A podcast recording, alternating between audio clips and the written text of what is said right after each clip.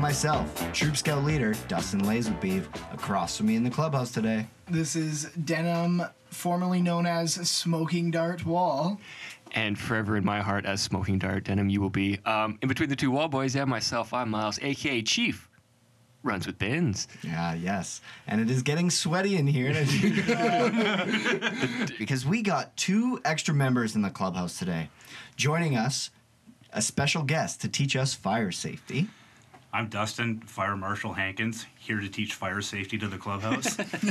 And we need it. We, I've been, I mean, it's one of the badges I ha- have left. I need the fire safety badge before I can officially go out and start a fire in at a campsite. when did you last change your batteries in your uh, smoke detector? Uh, I haven't done that since I've. Um, but hey, I've only been in my house.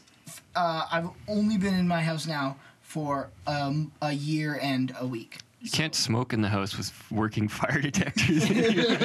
How often do, am I supposed to? I don't, let's ask Mike. Yes, this is a good segue. yes, we have another guest in the clubhouse here to introduce himself.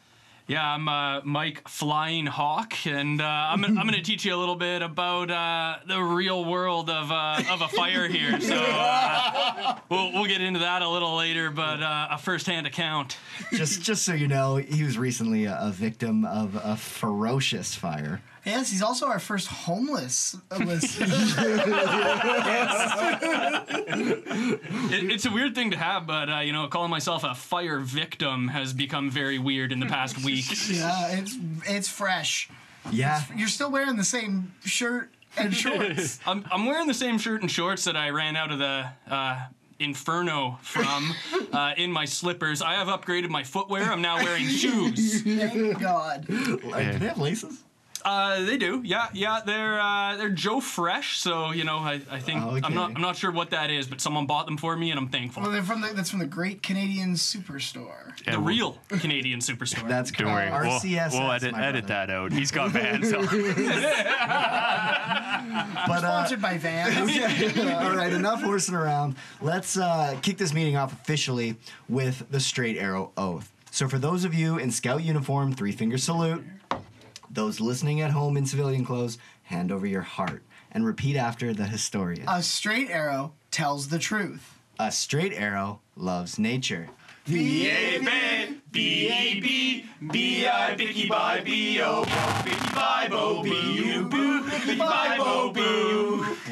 and a straight arrow is always against Bill H.R. 57, which would allow the importation of South American propane. Can I get a round table? We Matanya. we That one felt good. Oh, that's a classic foam on the mic stand. all right, all right, Denim, what you sipping on?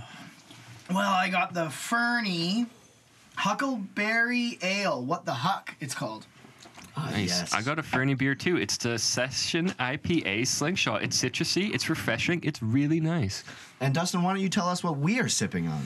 Uh, we got Regardians of the Galaxy from uh, from a brewery here in town called White Hills. Nice. I haven't tried that one. It's a pretty good. coffee beer. It's Yeah. it shocked me when I took a sip. How many more of them you got? Two more, you want Oh, one? what? Yeah, I'll you make it trade. You already here. got two open, don't you? Well, come on. This one's done. And how about you, Hawk? I, I've also got the Fernie Brewing Huckleberry Ale. I asked uh, I asked the historian there to pick me up a case of beer, and he forgot. So uh, yeah, I'm, I'm drinking his. That's not how I remember it. oh, was it, was it different? Your microphone filter is soaked. In beer. Yeah, it is. You're right. Nicely done. Uh, Mm. I mean, it's working. The filters, pop filters, working. it's exactly doing its function. It's a beer filter now. and we'll pass it to future us for the listeners' feedback segment. Yeah, we don't do that shit live.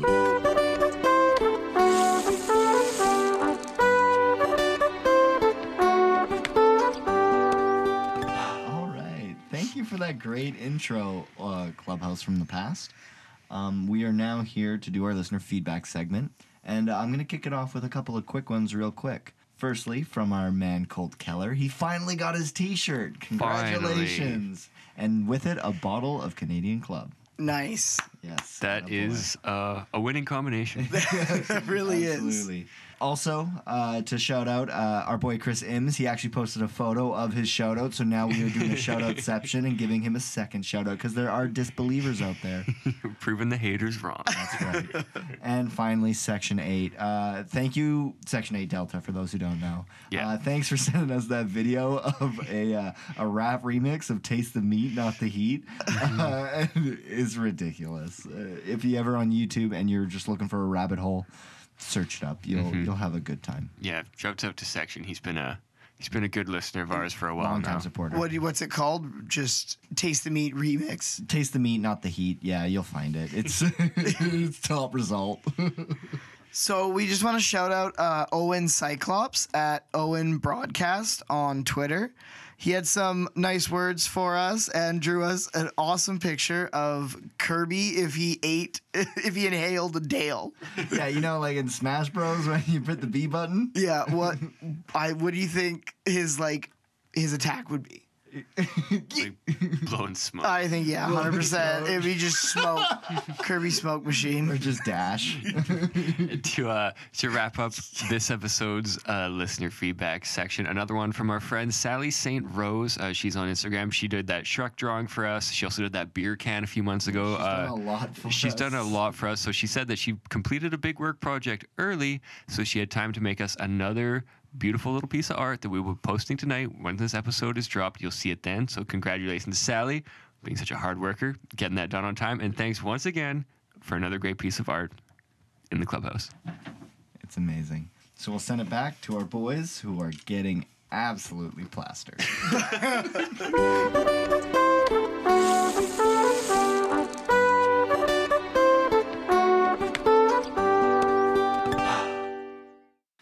And we're back from the listener feedback segment. That was awesome. How did everybody enjoy it? Good. Good job. Awesome. I loved that neon sign. Yeah, that actually like legit was It amazing. warms my heart. It really does. All right, and we're gonna move over to the historian for some episode info. Yep, this is King of the Hill, Season 3, Episode 10, entitled A Firefighting We Will Go.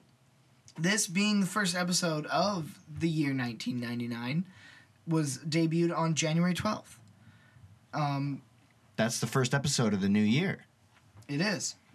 So we took a little break then. Last one was a Christmas episode, right? It was, yeah. I correct. believe it was like mid December. So, yeah, a month. Mm-hmm. A month break. That seems Okay. about normal. Took a Christmas break, I think. Yeah, and it seems like Bill's back to normal. yes. Just a regular idiot again. we, it, the last episode is mentioned, though, in this one. We'll get there. We'll get there. I think that's the deal with TV though. Typically, like you during holidays and like Thanksgiving and stuff, a TV show, like a regular running show, will skip an episode during the holidays. Exactly. Yeah, you're the right. episodes are made, and I mean, like they, I, I don't like they aren't working on season three as this is airing. They're probably working on season four and an animated show. They're Uh, way ahead. They're usually like nine months from the episode written until it airs. This episode being written by the Allens, Cohen and Friedland. This is their seventh of 14 after Shins of the Father, Jumpin' Crack Bass, Snow Job, The Final Shin Salt, Death of a Propane Salesman, and Next of Shin. Halfway through, they've got a lot of good episodes under their belts. Like I like them as writers. And uh, Death of Propane, Death of a Propane Salesman was actually like mentioned in this one also. Well, yeah, we get a call back to our boy. And this was directed by Cindy Tang Loveland. Bobby Love. Yes, directed uh, four episodes before this Unbearable Blindness of Lane, Junkie Business, and they call it Bobby Love. Yeah, great episode. She goes on to direct 19 episodes of King of the Hill, so I she's get your around for a story. while.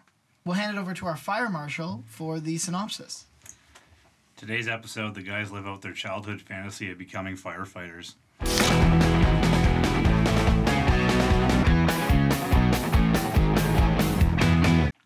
All right, we dive into this episode. There's no cold open, unfortunately, uh, but it's uh, it's a scene, and we find the guys, and they are in big trouble, big, big trouble.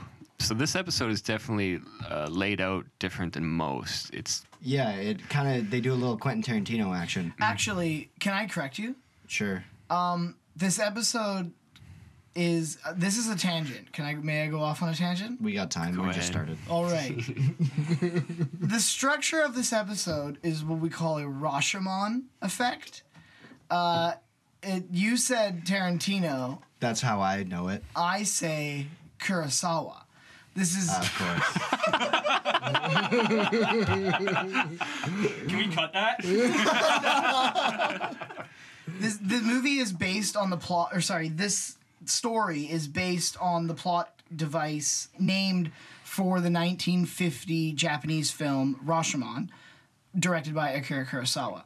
Um, Rashomon is like you've all seen this, and this is a tro- a TV trope. It's in Simpsons have done it. Everything has done it.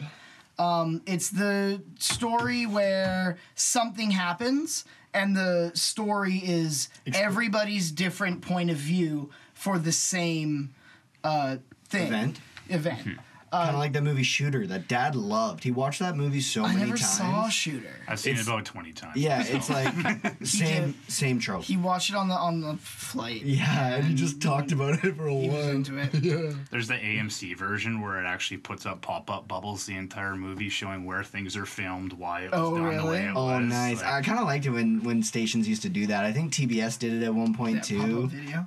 lots of it was filmed. That show was actually filmed in British Columbia, like in no the way. coastal mountain Oh, range. really? Yeah. Yeah, that because there's like definitely log cabin scenes where he goes and runs away, right? Yeah, that I remember that. And the end of the movie when he's, yeah, Yeah, we won't spoil it for those who. I haven't seen it, but if it's if it's a Rashomon, like that's a that's a that's a big uh, thing in in cinema like history. Yeah, it seems pretty like classic, and, and it works, right? Because Yeah. it gra- grabs your interest. You want to know what happens, and it, and it keeps the story moving forward. And then when you meet up with like the point, like Deadpool does it, I think, and like you're wondering how I got here, you know, like that kind of Yeah, kind of. in a in a way Yeah. less less cheesy, but Yes, yeah. The that's it's uh, like I ha- I can't believe I haven't seen the movie. To be honest, uh, it's a fantastic movie. you haven't shown it to me. It's really good. Um, Kurosawa's a like top, Seven Samurai's great. top and, and what's that three. one that I really like? Yojimbo. Yojimbo's great. That's a good one. yeah, Yojimbo's. That's like a aw- ninja western. It's uh, it is. It's like have you, any of you guys seen that Clint Eastwood uh movie um, uh for uh for a fistful of dollars? Oh yeah. I've not. can't say I have. The Good, the Bad, and the Ugly. Yes. It's the first one of that trilogy, Oh. Okay. and it's uh, and it anyway. It's it's basically The Yo same- Jimbo. It's yeah. he takes the same story and just tells it as a western instead of samurais. It's a fun format. It I mean, is. like, because it's not like you can do it like for every episode, but once every now and Mm-hmm. then, like, it's a nice change and uh, it's interesting. So the scene we have uh, is after the events of the episode have occurred, and we're just starting to we have the first segments be told of what led up to the events, which is the episode is based upon. And now my favorite thing, which is a, a phrase I think I might start using Now, according to Heck Dorland's statement, you were standing out behind your houses doing some light yard work.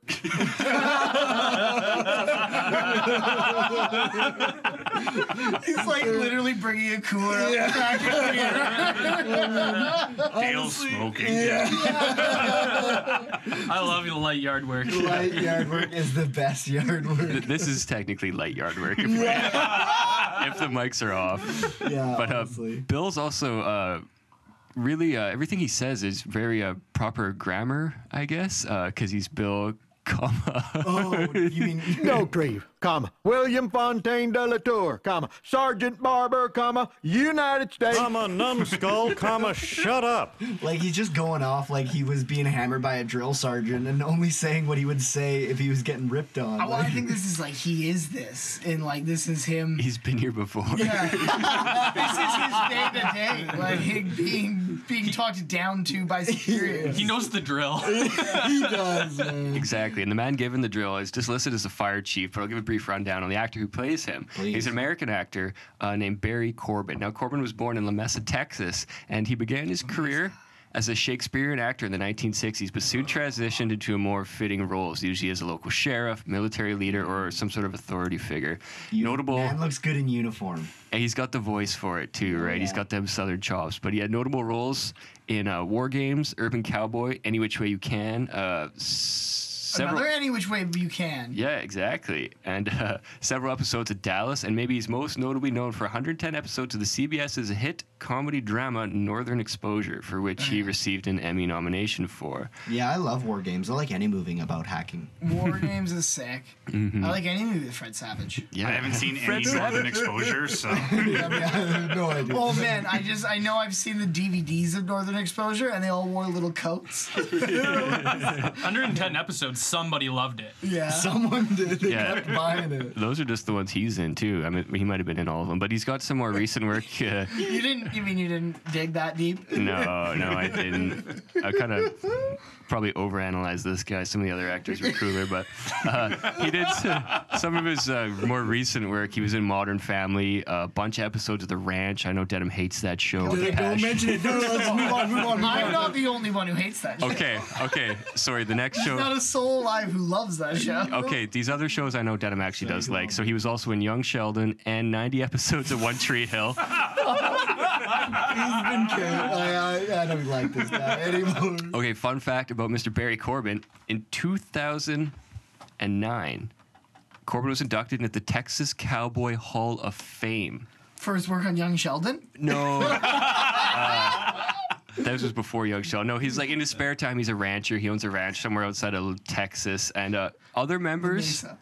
other members of the uh, Texas Cowboy Hall of Fame, Nolan Ryan, Lyle Lovett, Tommy Lee Jones, and Willie Nelson. The Tommy Lee Jones? He, they were in the same. Man of the From house? he's the man of the house. Yeah. Yeah. Cowboy They were of the House, same yeah. induction year. Oh, of really? Barry Corbin and Similar Tommy roles. Lee. Similar roles. They they they must be friends. Tim, Tommy Lee Jones is good. He kicks ass. I like him. And the man who throws the hardest baseball in the world, Nolan Ryan. So wait, you tell me uh, Kenny Rogers? You tell me Clint Eastwood ain't in this. I think you have to be from Texas, which I'm not sure if Clint Eastwood is.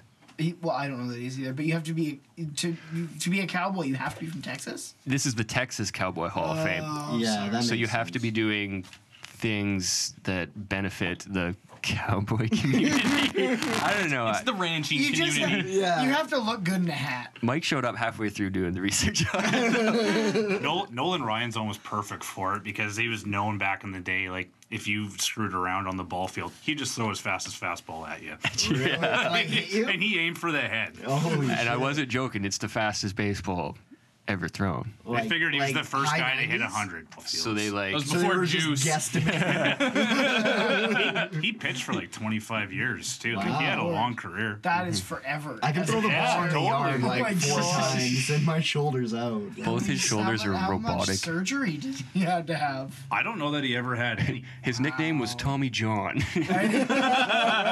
think I think he had almost five thousand strikeouts too. Good lord. Jesus. All right, well, all right. Cheers to that. Cheers uh, to the Texas Cowboys. Cheers to the Louis Cowboys. Vuitton, yeah. yeah. It was a half-ass woman. So the next scene, we actually see the guys in the alley, and pretty much the rest of the episode is a flashback doing some light yard work. Yeah. But uh, Bill, Bill's Bill busy. called. Bill's busy bagging hair. It's so fucking funny because you don't see Bill and you're like, okay, you're just waiting for like the where's Bill. he phones Hank's house from work to tell him he's going to be a little late to come home to do some light yard work. They're really waiting on Bill. You know, you know what though. To be fair, it may have been Bill's turn to Oh, buy yeah. there. Isn't it always his turn? Like, It's often his turn. wait, didn't he get Guatemala last time that he was in We charge? reckon that was Boomhauer. oh yeah, that's right. Um, but uh, the guys are interrupted from their yard work by uh, a very fancy fire truck driven by a very lucky bunny. Which is uh, Heck Dorland, the what is it, Marshall? He's uh, just the head of the volunteers, from what I could tell. I don't. Hank, yeah. is, is that a thing? Yep, uh, that would just be the fire chief. Okay. So you Perfect. just call him Chief. And so yeah, he shined up the truck and he's taking it on a ride down Rainy Street, and the guys are all jealous, and he stops to chat. I was curious about how Bill came across this. Like, how did he become a volunteer firefighter? Was it just like a sign Well, posted he- on the wall? He was the only one the drill sergeant wanted to leave.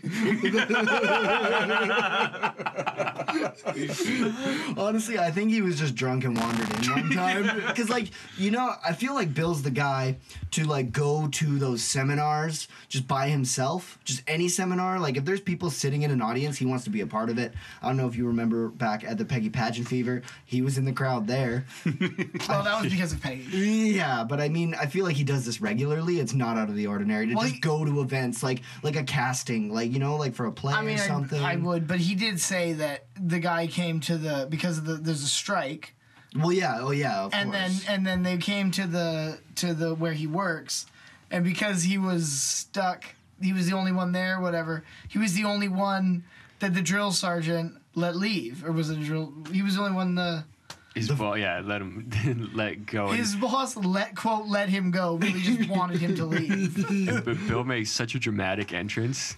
I'm a fireman. Uh, I'm a. Yeah, he does make a hot, hot entrance. So, as this is the first time that we meet Heck Dorland, Binzi, do you want to take this? Mm. Mhm, This is the first of two appearances by Heck Dorlin. He apply, he appears in a season 13 episode uh, titled "Born Again" on the 4th of July. Uh, he's voiced by Earl Bullock, and this is a rarity that I've come across now for voice actors in King of the Hill that there's like literally zero information on this actor, like nothing. Apparently, he was more of like a stuntman. And there's no IMDb credits for him past 2003. Like it's when you type his name in, you have to put like actor at the end of it because like there's nothing on this guy. Do you think he's just like a friend? I think he was a friend because I found out that in the second appearance of uh, Hector, it's a different voice actor. I feel like Uh. if he's a friend, you'd have to pay him a lot less, and it's easy if he's got a good voice. I mean, yeah, but Might as it, well it's a bring your pretty buddy. big part just to throw to a buddy too. That isn't that maybe they were trying to be an actor. I And don't you're know, saying that's- there's two episodes that he's in? There's two episodes. Yeah, he comes way back. He- comes back way later in season just the 13. fact that he's in a few scenes and pivotal scenes Mm-hmm. makes me think that Yeah, That's it like wasn't. a pretty- It wasn't just a character they kind of created out of the blue and was like, "Hey, Joe, you want to do the voice for it?" yeah, it's a pretty big throwaway. Like, oh, here's just a dude, a, a thing for my buddy. Maybe he w- maybe he's just like heard about it and has just been like, hey man, like can I get on the show for like the first two seasons? And then Maybe he was a contest winner. I was actually thinking of that too. You know how they do that shit all the time? Like you can be featured and whatever. And, Maybe there, I wish there were some special features on these fucking DVDs. oh man. I, I have been bugging you guys for two plus seasons to get on the podcast, so it's kind of the same thing. He and Hector Orland show up at the same time. yeah, pretty Yeah, this is really a walk-on role for you. Hey, I'm in town. if the if the worst thing that could ever happen to, to you did, then I mean that's a good enough reason to have you on. very true. Very true. I, I was. I, I had plans to be on later this season. I think so. It's uh, it's just an early entrance. This one has a bit of football. That's nice. Yeah, we're, we're gonna get to that. it was funny when Mike was asking me about it today or this morning because like, I think his whole worldview's changed in the last couple weeks. But he's like, "Yeah, I'll just come, like maybe hang out. If not, I'll sit on Denham's deck, drink beers till you're done." That's not like you. Might as well get some light yard work in while you Looks like that grass could use some mowing. I hope someone does it. Yep. So, like you were saying earlier, uh, there's a strike going on, and all of the paid firefighters don't want to work. But Well, they want healthcare, Those which is bastards. fucking fair. if you're putting your health in, at risk by doing your job. that was a very good descrip- description of a strike. but you know what doesn't go on strike? They're striking? Well, sir, fires don't go on strike, I tell you what. Amen. Amen to that. I don't know. If, I don't know if that's down like different like state to state, but like general services here in town, like you can strike, but you still have to go to work. yeah. You know. So yeah, like, I, I, we- yeah. Well, do you remember in Vancouver when the garbage men went on strike and nobody picked up the garbage? Like, is is that different? well, that's not. Is that more of a I statement? wonder if after that, like the general services, like uh, even And when the that- bus drivers and whatnot, I don't know that they can fully strike. They have Oh, Yeah, to they- keep. They, they dial it back, Yeah. but still it has to be. so, yeah. It's like essential services, right? So it's Yeah. hard to say like, are we in danger if no one picks up our garbage? Like we're in danger if there's no firemen. Yeah, yeah. Oh, fact. Like, if I call nine one one and they're like, "Sorry, like, there's no trucks." Like, when the fire when That's- But I mean, when that's gar- the leverage you got as like a u- as a fireman's union to be like, we need healthcare. So Well, It's a it's a tricky situation, right? Because you can strike, but like, are you? Is anyone suffering? You're you're essentially just announcing I'm on strike. Like you're letting them know publicly that you're unhappy, but you still have to go to work and do the job. It's similar to like when I want to go home early. I always use the excuse of, well, I'm not fighting fires, so I can just go. not a bad excuse. it's a great excuse. With those, those garbage men went on strike, the worst thing that happened was everyone started confusing Vancouver with Edmonton. Oh, because it's full of garbage. That It's one, that one stinky. didn't hit. Like I thought No, it was that's gonna good. hit. That's good. Yeah, I get it. We just have to explain it to any Americans. I've been there. Uh, a girl was mad at me because I didn't know how to two step. Two step. It's like a dance to like country music. And like, I don't know that. Edmonton shit. Yeah. Gotcha. They all do it. It's like it's like a cult. It's like the the song comes on, they all go to the dance floor, they flock, and they all do the same dance. I was like, Alberta holy really is the Texas. I was of just gonna Canada. say, is it not the Texas two step? crap. Uh, I guess that's. I don't know what it's called. I think it obviously. is. It's regional, man. There's the Toronto two step. You guys know the Campbell River two step? that shit's illegal, dude. Step one: leave Campbell River. See, my experience going to Edmonton is you drive through Jasper. It's beautiful. And then you go, what is that storm cloud in the distance? oh, that's where I'm going. what, what you did wrong was getting to Jasper and continue to go. You're supposed to get to Jasper and turn around. My favorite part about Edmonton is all the signs they have everywhere about how they were champions like 30 years ago. We had Gretzky. Yeah, it was until like, he Gretzky needed to played get here. Paid money. How long till you lose the title of City of Champions? yeah, like that's got to be 10 year max. I mean, yeah. Well, Packers are still holding on to it. It's been just over ten years. Uh, they won 2009, in didn't they? 2010, so. Is that- oh, okay. But I mean, they've got all those champions championships before the Super Bowl, right? They won Before like they have all 20 those- yeah. NFL titles or something. Before the Super Bowl. Yeah. Let's- yeah, but let's- it's like let's remember Montreal that. doesn't call themselves the city of championships, and they've got more Stanley Cups than anybody. but yeah, very true. Yeah, I didn't- yeah. They won a lot in the 30s. But there were six fucking teams. I think they won a couple of theirs before the forward pass was legal. what is this, rugby on ice?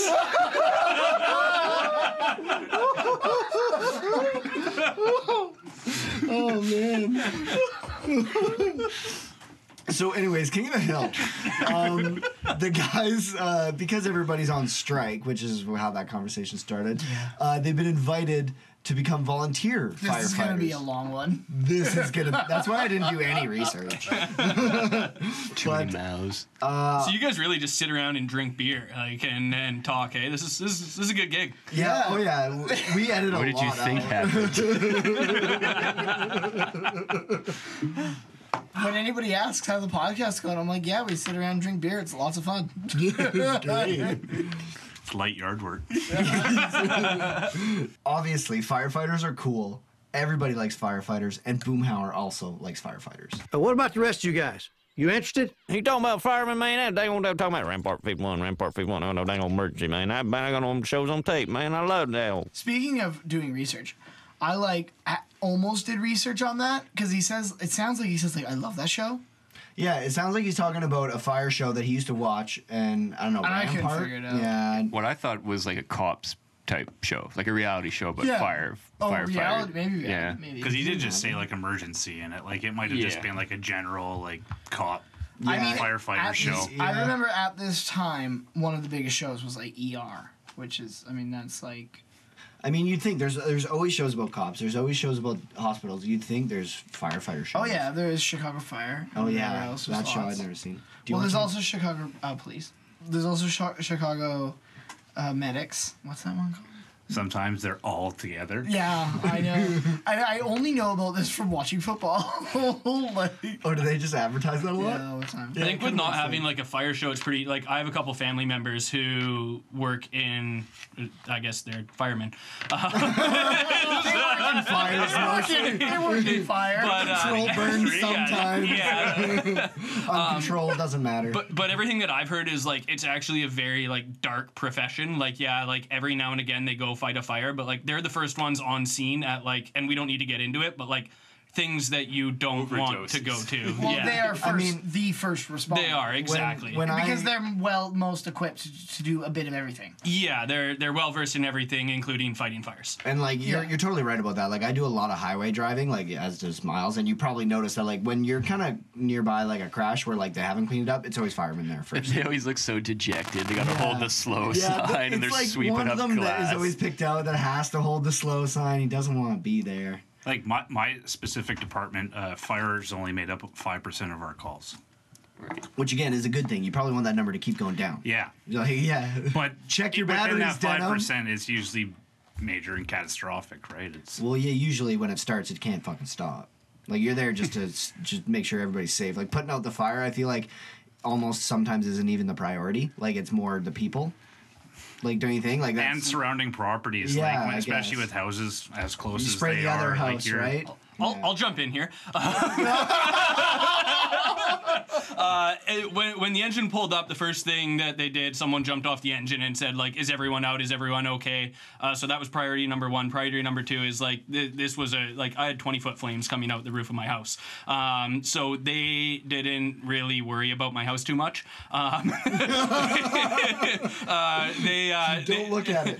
they, they hooked up two lines and sprayed the neighbors Nice. um, before even they like w- with what they saw they were like this house is gone we're we're gonna make sure that we only lose one house Yeah, it's a teardown. Fir- first thing my insurance adjuster said to me I do have a question. Did they ask about pets? uh, yeah they did yeah they asked if everyone was out and if uh, if there were any pets in the house and and uh, all the pets got out as well so every, everyone you, was safe You imagine like uh, when you see firefighters on TV, like it's always they're saving a kitten in a tree, right? That's the Yeah. classic trope. yeah So it- I, I feel like they care about pets. The, they did ask. Uh, I, I mean, depending like from what they were looking at, I don't know if they were going to run into the house to grab a cat with the situation that it was in. Makes sense. Um, if there was a person in there, they were going in. What we were told, if there are pets still in the house, kick the front door open, they'll find their way out. Makes sense, I guess. They can smell the fresh air or I'm- wherever. They, or It sucks, they'll but I'm just not going to wander. risk my life at the sake of your pet. And I, It makes total sense. But yeah, give them an exit and like they can feel the heat and will want to leave.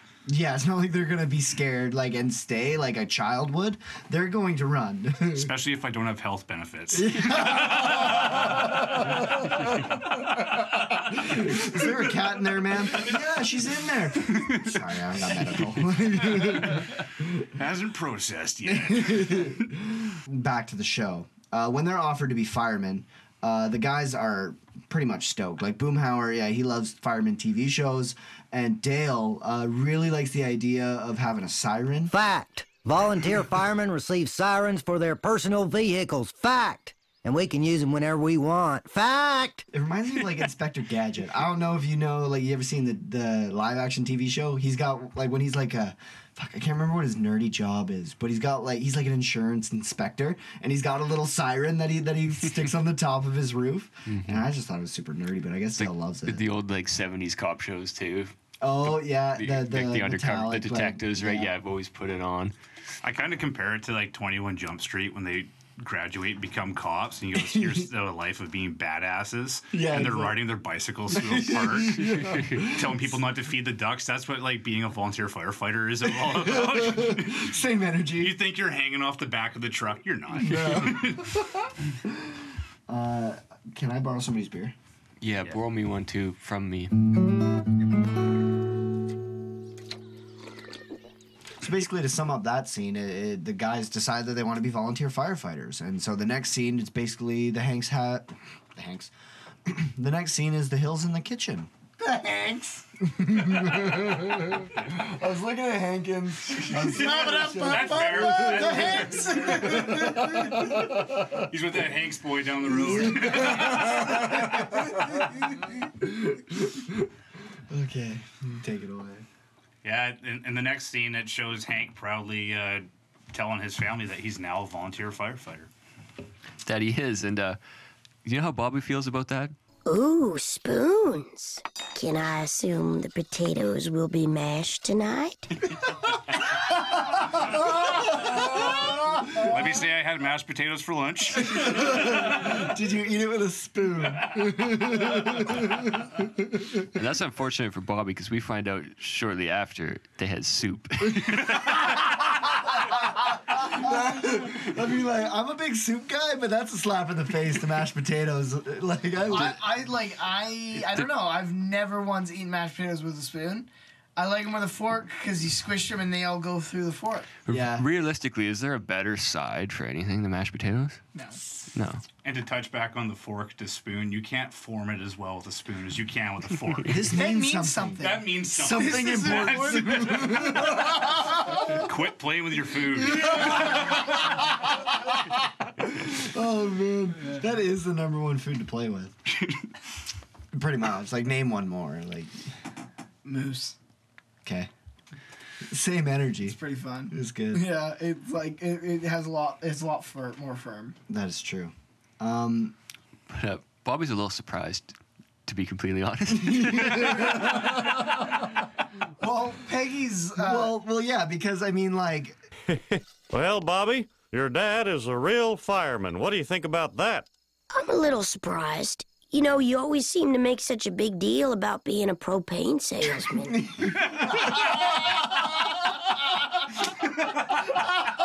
he really does. he does. I mean, later in the episode, he introduces himself as a propane salesman. That's every episode. yeah. I I guess you're right. yeah, Bobby is always the best. Like when the episodes don't necessarily revolve around him and he is just in there for size his few lines, he's just so mellow headed and oh, he's the best. But it, it, it really carries on nicely from the uh, the pretty pretty dresses when he's the oh simultaneous crack a rare occurrence in the That's a clubhouse simulcrack. yeah that's amazing T, T to B. Tune in. Tune in. where was I but basically you remember when he was the uh, like the caterer like the butler Oh, he was so good Same at that. kind of like a talk like Yeah. that light kind of ooh coy Mi- what, can I interest you, Mr. Anderson's daughter? that kind of thing yeah But uh, Luann, she's looking to be a firefighter too. yeah that's right but Hank A fire person. That's right. that's sorry. correct because it is not a fireman's carry Then she would do a fireperson's carry, formerly known as a fireman's carry. What's that? It allows a woman to lift a man's weight through a scientific principle that I like to call leverage. I like how she's discovered everything, which I like to call leverage. Yeah, like there's any other Yeah, way it's to like- say it. You're the first fucking person to call it leverage. But she gets some sweet, sweet karma shortly after. Guys, it's insane. So, as Peggy um, was discussing the fireperson's carry, I wanted to discuss other people that have used the fireperson's carry, and I could only come across wrestlers. And some of you may know Mr. Robert Roode or Bobby Roode, but uh, Robert Francis Roode Jr. is a Canadian professional wrestler currently signed to the WWE under Raw, and his signature move is the Roode Bomb, which is basically a fireperson's carry and then he like slams you off and like breaks your neck at the at the pretty much On yeah. live TV. on live TV. it's Lord. crazy. Monday Um, nights is raw. Probably using a lot, a lot less energy using science and leverage. That's a fact. that is a fact. But that was just a little bit about the fireman's carry. I like it. That's that's that's that's. I didn't know that. Yeah, Robbie Root or Basically, a wrestling wrestling but wrestling when, move. when I played SmackDown versus Raw on the PlayStation 2, which I As- played the other day, Fucking good game. uh, my opponent It might was- be the best one on PS2. it is. I think it is. It's it is. I think it is. It's definitive. I think. I think. Actually, uh, if we were to You talk guys agree. and to stay on the wrestling topic, Yeah, we're gonna stay on it for just a second. Uh, but when I Well, would, Oh, we got lots. We got lot. We got lots of lots of listeners who like wrestling. that is a fact.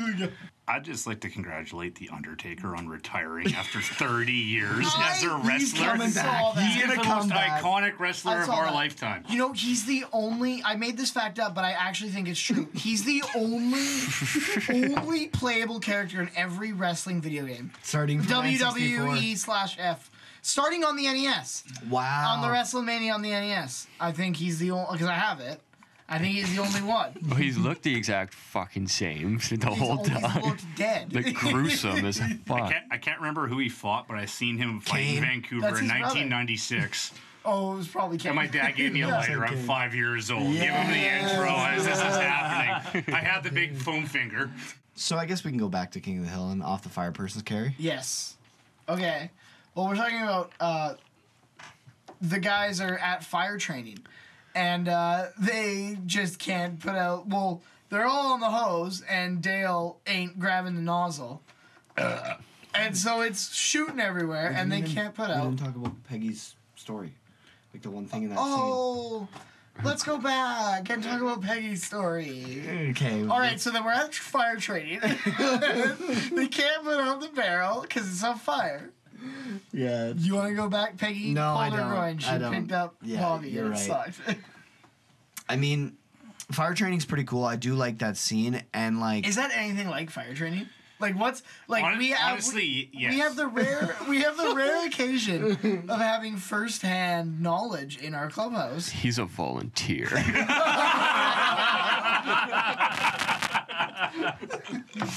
Well, is it will go What- what's on, it like? What's fire what, training What is like? fire? Tra- what when I say when you say oh I can't I can't come out tonight I got fire training. What is what does that actually mean? He's probably saving a cat out of a tree.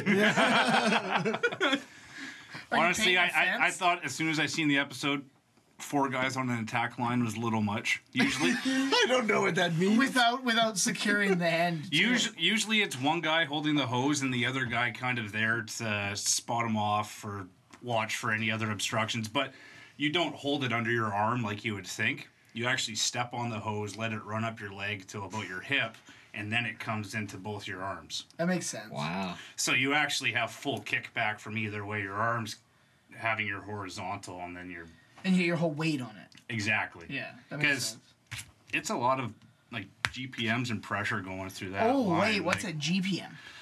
Gallons per minute. Oh, that's Oh, that is a new one. What's that? Well, how how fast is that an LPM? What? Unconfirmed.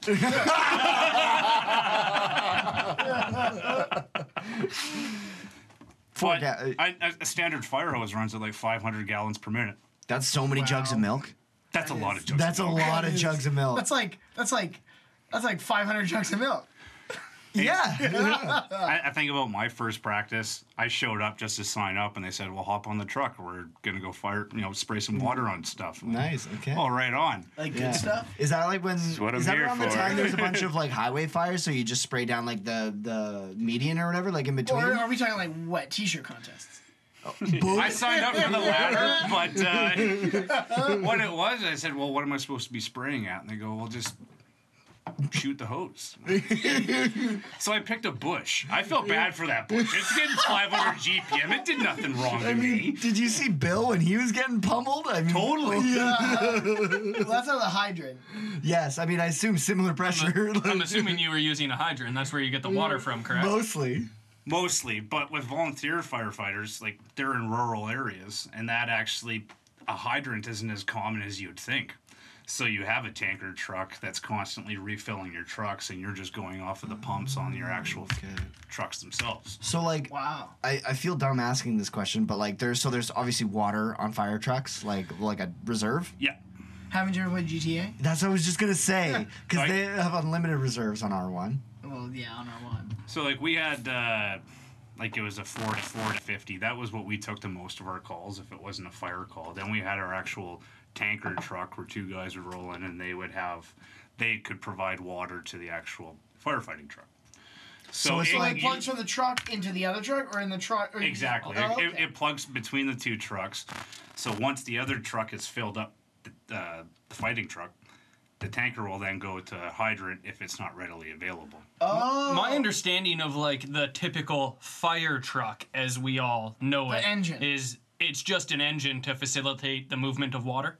Pretty much, yeah. It's just like that's giving it the power to spray it on, for Also- example, my home. Also ladders. I, there's always ladders on. You're telling me right like first day you were put on a hose. Yep. How long until you were put on? Victim's trapped in a car. This baby will peel it like an orange. Yeah, let's see what it does with a real orange. the, jaws. Did you have you used them? Multiple times. Whoa! So it's like a little hydraulic pump. You have the jaws of life, and you also have the spreaders of life. Oh my god. The The four spreaders open the sets. car up. Yeah. The jaws cut it. The spreader spreads it. But Like, the- they can drive but the those tough- sense. But the toughest part is like for vehicles, for instance, with the Jaws of Life, you need to know how that brand is made. So, for instance, like Saab, they have fuel lines running through the posts by the seats. Really? So if you Dangerous. cut Don't into cut that- those. And Maybe there's a that's why fire they going don't on? exist anymore. Exactly. So you need to know when to cut and where to cut because you could actually make quite a bit of A a mess. big mess. in- in Mm-hmm. I mean, pretty that's why quickly. Ford has the fuel shutoff. Uh, Exactly. Yeah. line. Wow. that's that's interesting. Uh, mine. You never think about that. My next question is did you guys have a fire pole and did you play a lot of ping pong? Pool.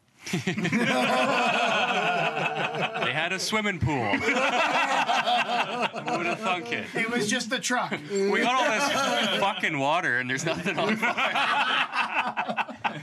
Fire marshal got his wet T-shirt contest after all. And the winner is Gary. Again.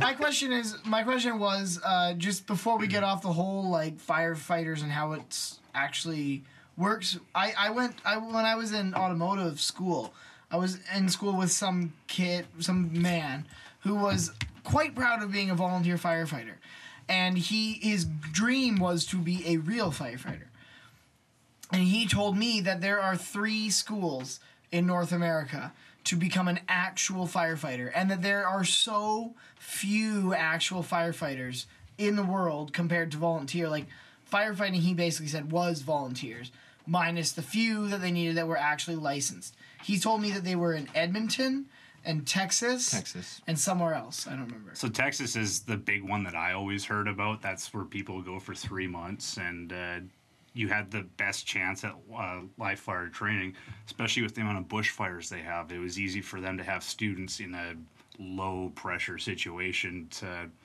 Is that Practice. why? exactly. Eh? Interesting.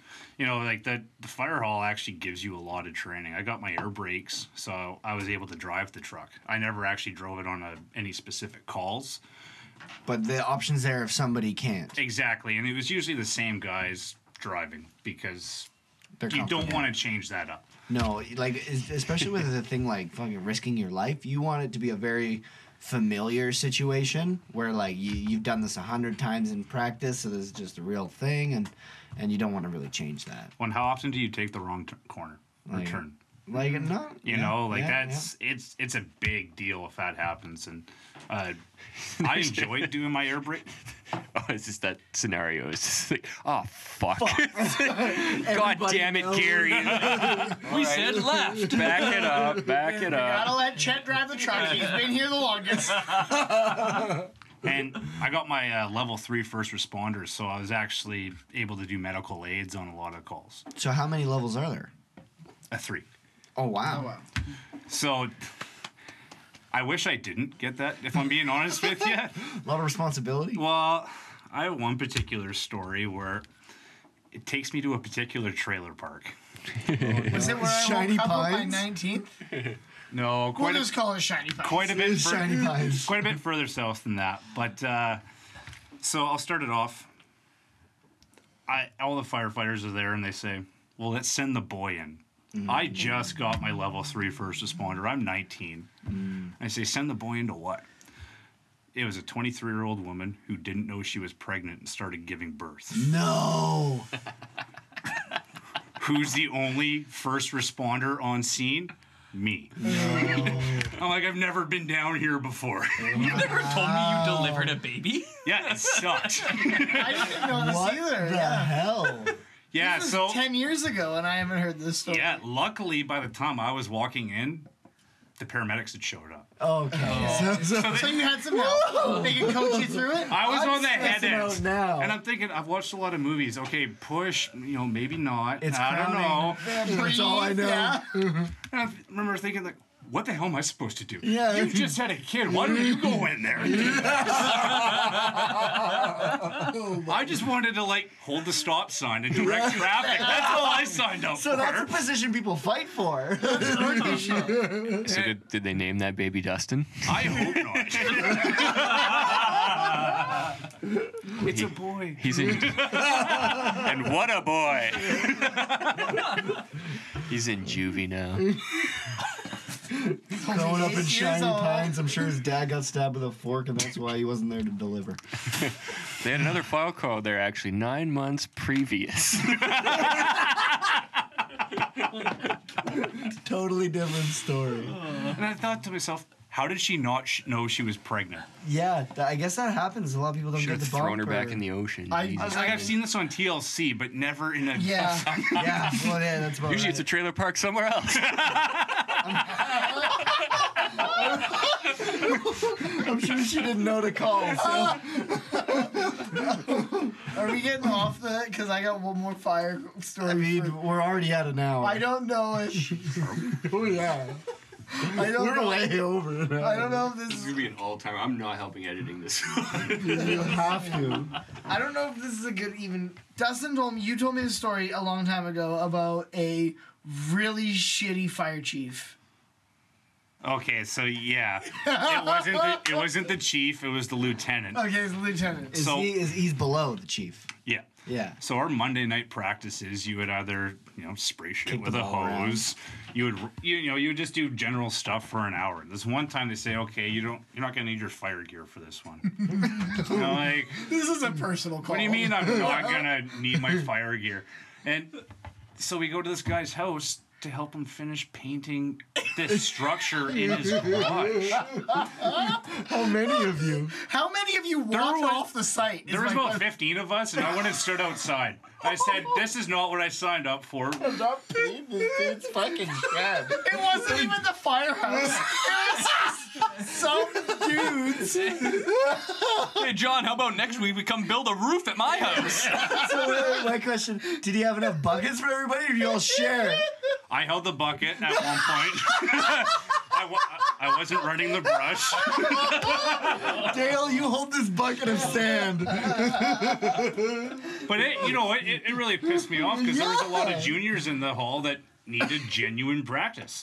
Yeah. And for us to go paint this guy's garage, I was thinking, what the hell? And just be, That, that would be infuriating. it, it was annoying. a bunch of you guys walked off. Like, Yeah. Half of us stood outside and said, we're not doing this. Take us back. But then we've driven the fire truck and I, Anyway, they drove you there. I was pissed. Yeah, I'd be so mad. And like, the, you know, two things I think about this. Just because it's a volunteer doesn't mean we don't get paid. yeah. So you get paid at the time it was minimum wage, so ten twenty five a call. Is that and, And that's that- only call time, right? That's not time spent at the hall. Exactly. So that ten twenty five didn't matter if you were there for ten hours or twenty minutes. It was the same. It was a per 10.25 call. It was ten twenty five. Oh.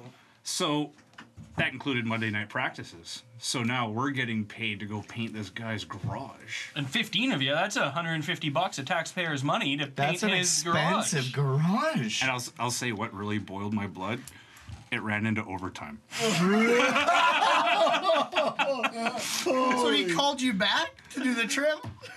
No, we were there for like an hour and a half, hour 45. And I was, you know, it was annoying. Unbelievable. But- You're- You're gonna book that time too. But, but from the safety side of things, our trucks are now out of the hall at this guy's house, not ready to be fired up in the event that an emergency happens while we are practicing. Because like when a true. truck is out, it's considered like it was an emergency to take it out. Yeah, so Monday nights we would actually have mutual aid from depending on where it was from two other halls to cover us. in So the you'd event have that to we were ask out. them basically. Exactly. So that was So it was a really was big very- deal. yeah yeah, it Stressful, was- like like that worry of like, man, what if something happens? You know, when you're doing something bad, and you're like, what if I get caught? It's kind of the same feeling. What if we left the light on? The beer light. yeah, or left the I'll get- pizza oven. I'll on. Oh. get into that a little later. There's not much later Oh, speaking left. of later, let's go. Let's continue on with this episode. Where are we here? All right, back to Arlen. We're back at the fire department. I guess we never really left, but this time we're inside. The guys are all trying to relax, and Hank wants to sharpen some axes. And uh, Dale has another little ditty about uh, Hank being a lumberjack and is perfectly okay. Heck, I thought I'd go ahead and sharpen all the axes. Hank's a lumberjack and he's okay. I love like Chet's little henchman, that like mute guy who just like laughs.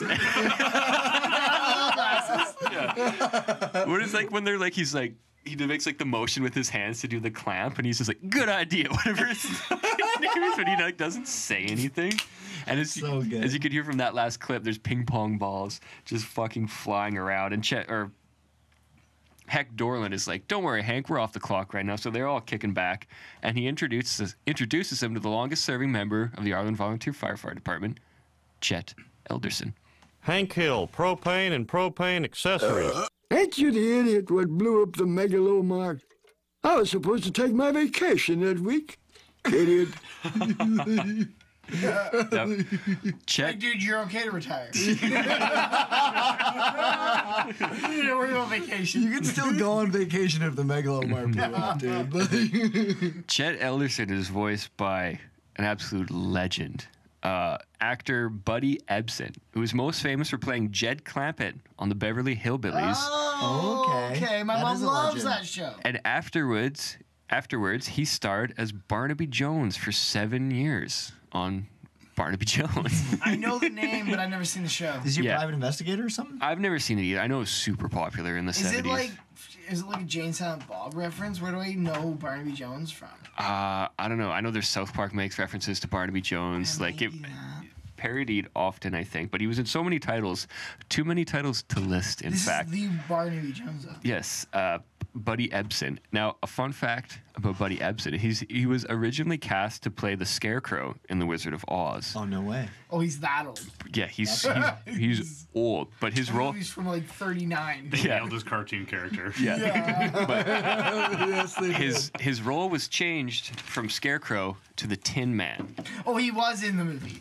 okay. He almost was. Allegedly. Uh, he fell seriously ill during filming due to the aluminum dust in the makeup of being the Tin Man. Whoa! So, so he was dropped. He was never in like one of the most iconic movies of all fucking time, even though he was cast in it twice.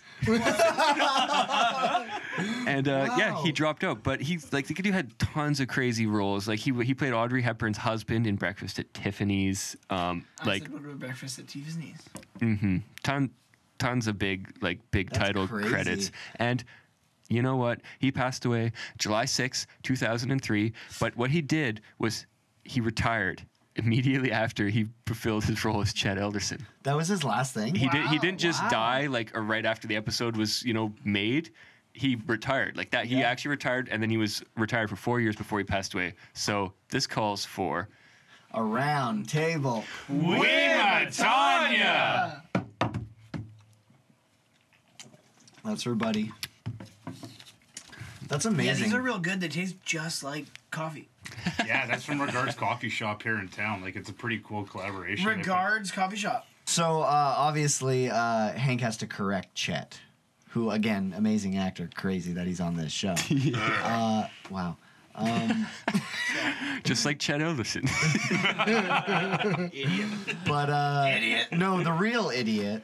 Uh, actually, sir, the idiot you're thinking of was named Buckley. Yeah, yeah. Uh, Chet wants Dale to plug in his beloved Alamo beer sign. Which is. A fire hazard. yes. But Dale gets electrocuted. That guy laughs at him. the guy who doesn't say anything. Yeah. All he does is laugh. But uh, you're right, and that kind of sticks in your head. Uh, a plot point of the episode of like this sign is a danger. That's some yeah, it's That's an some important sign. Mm-hmm. foreshadowing right there. Um, but uh, we quickly transition to see Hank, who is taking firefighting very seriously. Was he? What is he sleeping? No, I, I don't know if he was pretending to sleep or like had planned it the night before, but Bobby was awake because Hank you know, his alarm goes off and he rushes out and he gets in all his fire gear. And uh, with Bobby supposed to be timing him, and when he shows up, I, I, I just love. How'd I do, Bobby? Okay. Go! I, I love it more if it was like planned the night before, and, and so his one opportunity to see how long it took. Oh, it's so funny. That's the. I, it's so great. It reminds me of when, uh, like the Leanne Saga episode where he gets him to be his woodwork helper, Oh. and he tries to get him to hold the boards for him as he hits him. T or RT? T. RT, always RT.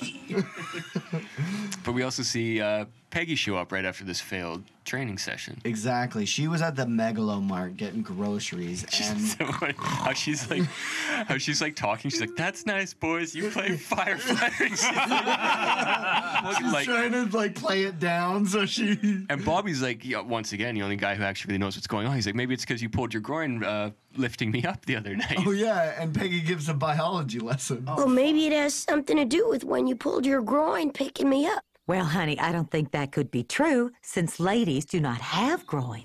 I did a little research. they have groins. Oh, they do. They do. It's confirmed. Of course, you did a little research. Lays with beef. It was hands-on research. How long did that take you? Uh, I'd rather not say. Seven to nine minutes. Pretty good time. Not concerned with the going, concerned with the coming. I get it. But that's pretty much all we get out of that scene is just following up with Peggy's side plot that puts the historian to sleep. So uh, in the next scene, we we see that Bobby's out playing sports. Spirits. Yeah. What's he doing, Hankins? Uh, Hank and the guys are taking the truck out for a nice little cruise. He pulls up to the school field and sees Bobby. In the first round, the Dallas Cowboys select Bobby Hill, left tackle.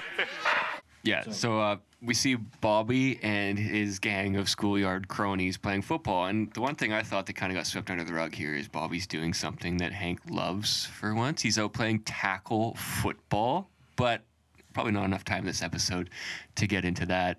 But um, our guest, old Mr. Flying Hawk here, is a bit of a football fan himself. Uh, Fanatic, they would say. Big fan of the Edmonton Eskimos. And uh, he's also. He's got some info for us on the actual uh, first round draft pick from that year from the Dallas Cowboys. And I'm sorry to disappoint any one of you.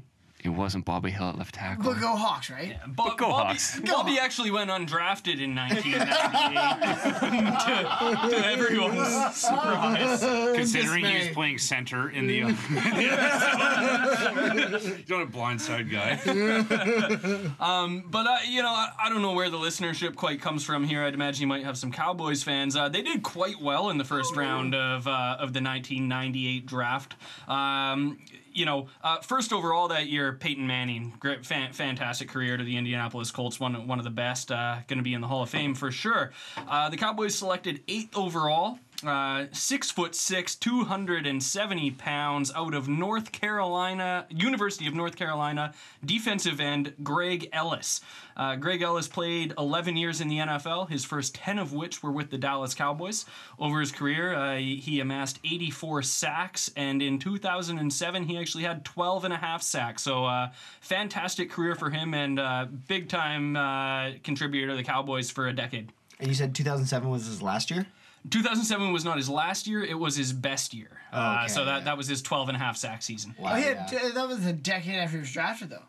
Uh, just about nine Not years, bad. yeah. Not yeah. bad, actually. Yeah, Not bad. so he, he played 10 years with the Sorry, what Cowboys. position was it? defensive end. Defensive. Yeah, ten years with the Cowboys, and then went uh, went and uh, finished off. Uh, had a last hurrah there for a season with the Raiders in Oakland. I, I had a small stint at defensive end for three plays, and I got two sacks. Is that why you got the digger?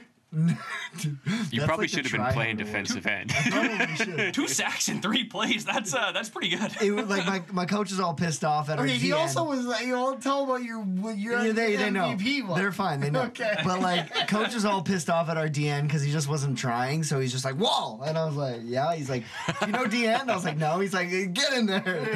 And uh, so yeah, he just said, "Go tackle the dude." And I said, "Yeah." okay." What, what do you like better, scoring a touchdown at running back or a sack? Because like that's pretty comparable. That's a good question. Not to the women. Uh, I will say that when you get a sack, you feel more accomplished because like I've there's- seen the dance they do. it's like because like there was like an actual like fight for that, and you came out on top. Whereas a touchdown, it's just like nobody touched me. That was pretty easy. Like you're, it's a lot of like things to the O lineman, whereas a sack is individual effort. Like you Exact- did that. Yeah, a sack is like where you pump your chest and you feel good about yourself, and like a touchdown is like the, the crowd. You, you go shake hands with your O Yeah, lineman. Thanks, yeah. for, thanks for the whole yeah, voice. honestly, like, thanks for pulling. I know that sucks. Like, That's a team play. Yeah, exactly. Eleven year career is a good one for defensive end. They age well too. He just showed up to the Cowboys at the wrong time. This was just post all their Super Bowls. Like, I was gonna say, did he ever win one? Ever? Uh, no, get a they, ring? they won. I believe '96 was. no, their but he last. never went to a team that won. Well, he played ten years with the Cowboys and then one year to Oakland. So Only one year. Oh. yeah, like I believe That's not Jamarcus even a Russell good was year in starting for Oakland. Oakland back then. yeah, D- DNs are athletes you don't want to fuck with. Like I feel like if like a f- entire football team fought to the death, the DN would win. it, it'd be the D line versus the O line. But the DN, D line's more athletic. I think Because the he's got end is a speed pinnacle and of athleticism athleticism. in Yeah, sports. Yeah, right. Possibly, you know? absolutely. That's just my opinion. But uh, thanks for that, Hawk. Mm-hmm. You're- you're That- that- welcome. Mm-hmm. That's amazing. Well spoken, well delivered, and he's a volunteer. I'm not getting paid for this. He's a I gave you a beer. I heard it. Thank you.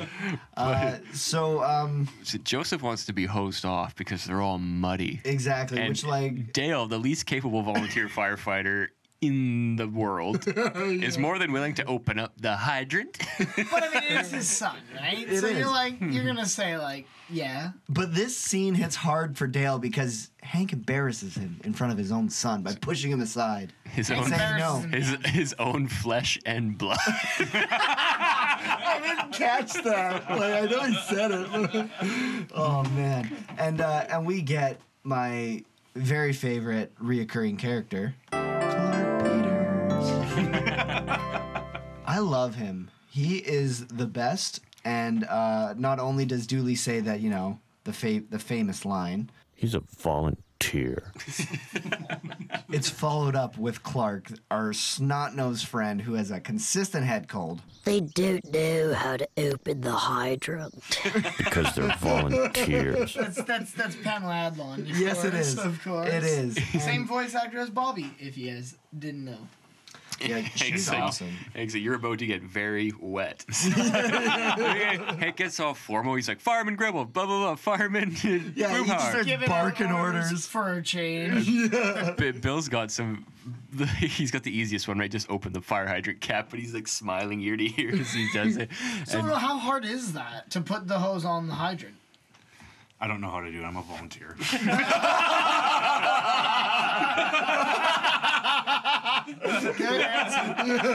Honestly. And so like this this whole show, like like the whole like I mean the episode, uh it seems like it's got this vibe of like there's Hank and then the Three Stooges because they go in multiple tangents and there's the song too, but like it feels like those like Boomhauer, Dale, and Bill are just there to cause trouble and make mischief and not do things correctly. And Hank knows what's right, but they they have this whole scene of them running around doing kind of ridiculous things and trying to get the the fire hydrant open. Bill gets sprayed, and so instead of uh, attaching the hose, Boomhauer has the idea to get the the jaws of life and open up the 'cause- top. Because Dale strips the bowl 'Cause Dale because he's, strips- he's like, that's I right. can't get it. He's turning it the wrong way. And then he starts hitting it with the fucking wrench. But like it doesn't make sense because like the water's already spraying. Like wouldn't you attach the hose at that point? well, he couldn't because Well, Bill the- wasn't ready yet. He got, that's why he the got reason, blasted yeah, out the of the reason way. it's spraying is because Bill said wait as they turned on the hose, and then because Dale Gets was pinned turning the against the wrong truck. way, and then it got stripped. Although I don't know, like that's like not necessarily like I don't. Okay, stripping that thing doesn't make sense. No, because that's a In my head, I was huge like, bolt. I was like, Yeah. I was like, okay, you went backwards, and then I was like, that's not how you strip. Plus, like the top of a fire hydrant ain't. That's not str- really strippable. It's, hard- it- it's hard and steel, like you, and it's a pretty tight fit if you're to put that wrench on top. And I, I can't imagine how it's happened. And to point to what you were saying about putting the hose on, the hydrant actually puts it out at a thousand gallons per minute, Oh, so that you okay. can run multiple lines if need be. That's why I off have of like that. two or three. And you know what? That's that's different wherever you go, Yes, I but believe it. that's a lot of force. I got hit by 500 G like GPM once. Skin damage? Like uh, did you cut? I had my Did you gear get- on, and it actually sent me back about 10 feet. Holy and I was fuck. about 200 pounds. Was that at the like time. here, just so you know the power? Is that like somebody doing it to you, or was it an accident? No, I was at a call and uh, we were shooting water at the house from the one side. Uh, the second attack team went on the back, and the structure was burnt to the point where the h- water just went straight through. And, And you then got you got. have there's not enough time to get out so of the it way. was from a distance too. yeah, uh, I would figure it was dark, but I'd say 50, 60 feet away. Yeah. Holy, that's a lot of pressure That to is- You're- carry you're that not putting far. a hose And I on mean, and, that. and to any listeners, like Dustin's not a small guy, so sending him flying is impressive feat. It, co- it Objection.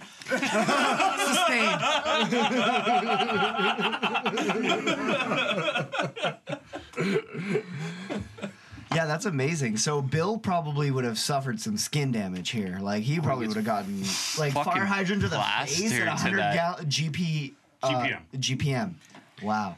Yeah, well, yeah. Well, he didn't look happy about it. No, I mean he was, he He was making was noise. not happy about he it. got very very wet. Yeah, he did. Um, but uh, basically the whole sum up of that scene is it was a disaster and they It had was no a idea. what horrible they're doing. idea to volunteer spray a team of fucking thirteen-year-old or twelve-year-olds playing football. Like, And this not a basically- probably good idea. And this gives us kind of our, our end loop of our Rashomon. What was it called? It's Rashomon. Rashomon. So this is like where we finally meet up with We're the present time again with exactly. the chief. So like And if it's- you were to think about it, that all that has been a flashback. Yeah. Yeah, all that has been a flashback, and now we're like the chief is really like laying it on them, being like, "I don't give a shit about the broken fire hydrant. That's not what we're here about. What happened for the rest?" And then Dale has his has his game where he now decides that he's Rusty Shackelford and that he needs his lawyer. We see We got an anonymous call. It was a bunch of kids. Bunch of kids, I gave you names Hill, Bobby, Gribble, Joseph. He's not. He ratted out his own flesh and blood like that. you could see him Man, scurry Bobby's away. Hank's kid. But no, you, you're right. Dale gives his whole plea bargain, right? well, Dale's plea Uh, bargain is uh, that he's my, my insane. name is Shackelford, Rusty Shackelford. I refuse to speak without my attorney present. I am Mr. Shackelford's attorney, Rusty Shackelford. My client pleads insanity. My name is Dotrieve, comma Bill, and I am also insane. Comma. so you're right. He is comfortable in this setting. and He's been here before. Oh yeah. I love how Dale goes to make another phone call and he's like, now I'm making one as Shackleford. like, who are you phoning? Twice. Who is he phoning? These ma- these scenes make me think that there's a treasure trove of deleted Sha Shackleford Yeah, bits. there must be that they just. Threw I mean, a if bunch our out on the episode's table. already running fucking two hours long, like imagine what theirs was. Dude, we're we're the longest we've ever been. Don't worry about it. But we find ourselves back to the story. So uh, it's back to the flashback. And they're at the fire hall again. Hank wants to run some ladder drills. But Dale is mad at Hank for B A making. B B B B I Bicky Bob B O Bo Bicky Bob Bo. I said not to. B U Boo. Hey, I found a cupboard with all kinds of jerky in it. But my favorite part, like leading up to that, is do you guys remember what Chet calls Dale when he tells him to plug in his Alamo beer sign for the second time? no. Shades. it's Oh, so great. And then like that's what Hank's over his shoulder being like, you shouldn't do that, Dale. It's not working right. And he, then he goes on his bi Bicky Bo routine. I love that he's like doing it while he's leaning back in his chair. It's so like it's so like I just I think it's such a perfect like move for Yeah. them. Like, While Boomhauer's working on his tan, he's got his fucking tanning bed. dude, he I- I does like that what- every time. I liked what Dustin was saying earlier about Hank and then the Three Stooges, with the Three Stooges having actually played this song Pretty in the much. background. So that means, makes me think that this episode was loosely based off of On that song. song. Like, Pretty it's- Like, It's like the Three Stooges meets Rashomon. yeah, that's right. And and just for those that are curious, that song is called "Swingin' the Alphabet." Is it? It is. E I O U. Basically, those are the vowels. Yeah. There. And then they grab the consonants and make the song. Bicky. Yeah, Bicky by Bo. So they started the A E I O U. You know, they don't include Y. That's 'cause- Bicky. Well, sure. It's only sometimes why. That's why. Yeah, the Bicky, right? Is that an old enunciation thing that maybe Yeah, it's Hold actually it's kind of funny because like it actually was it, it was written like way back in the 1800s, like 1827. Way. Like, or not 1827, was it? 1875. The good old days. Yeah, the good old days. And it was originally called The Spelling Bee uh, in the guy who wrote its version. And it's actually like a Harvard song. Like, you know how Ivy League colleges have like their their school songs and, st- and stuff like that? Like, it was a song that they sang there, which is kind of, it feels like. So, was this BU's? Bo- Boston University? No, he said Harvard. So there's there's no there's no bacon in it at all.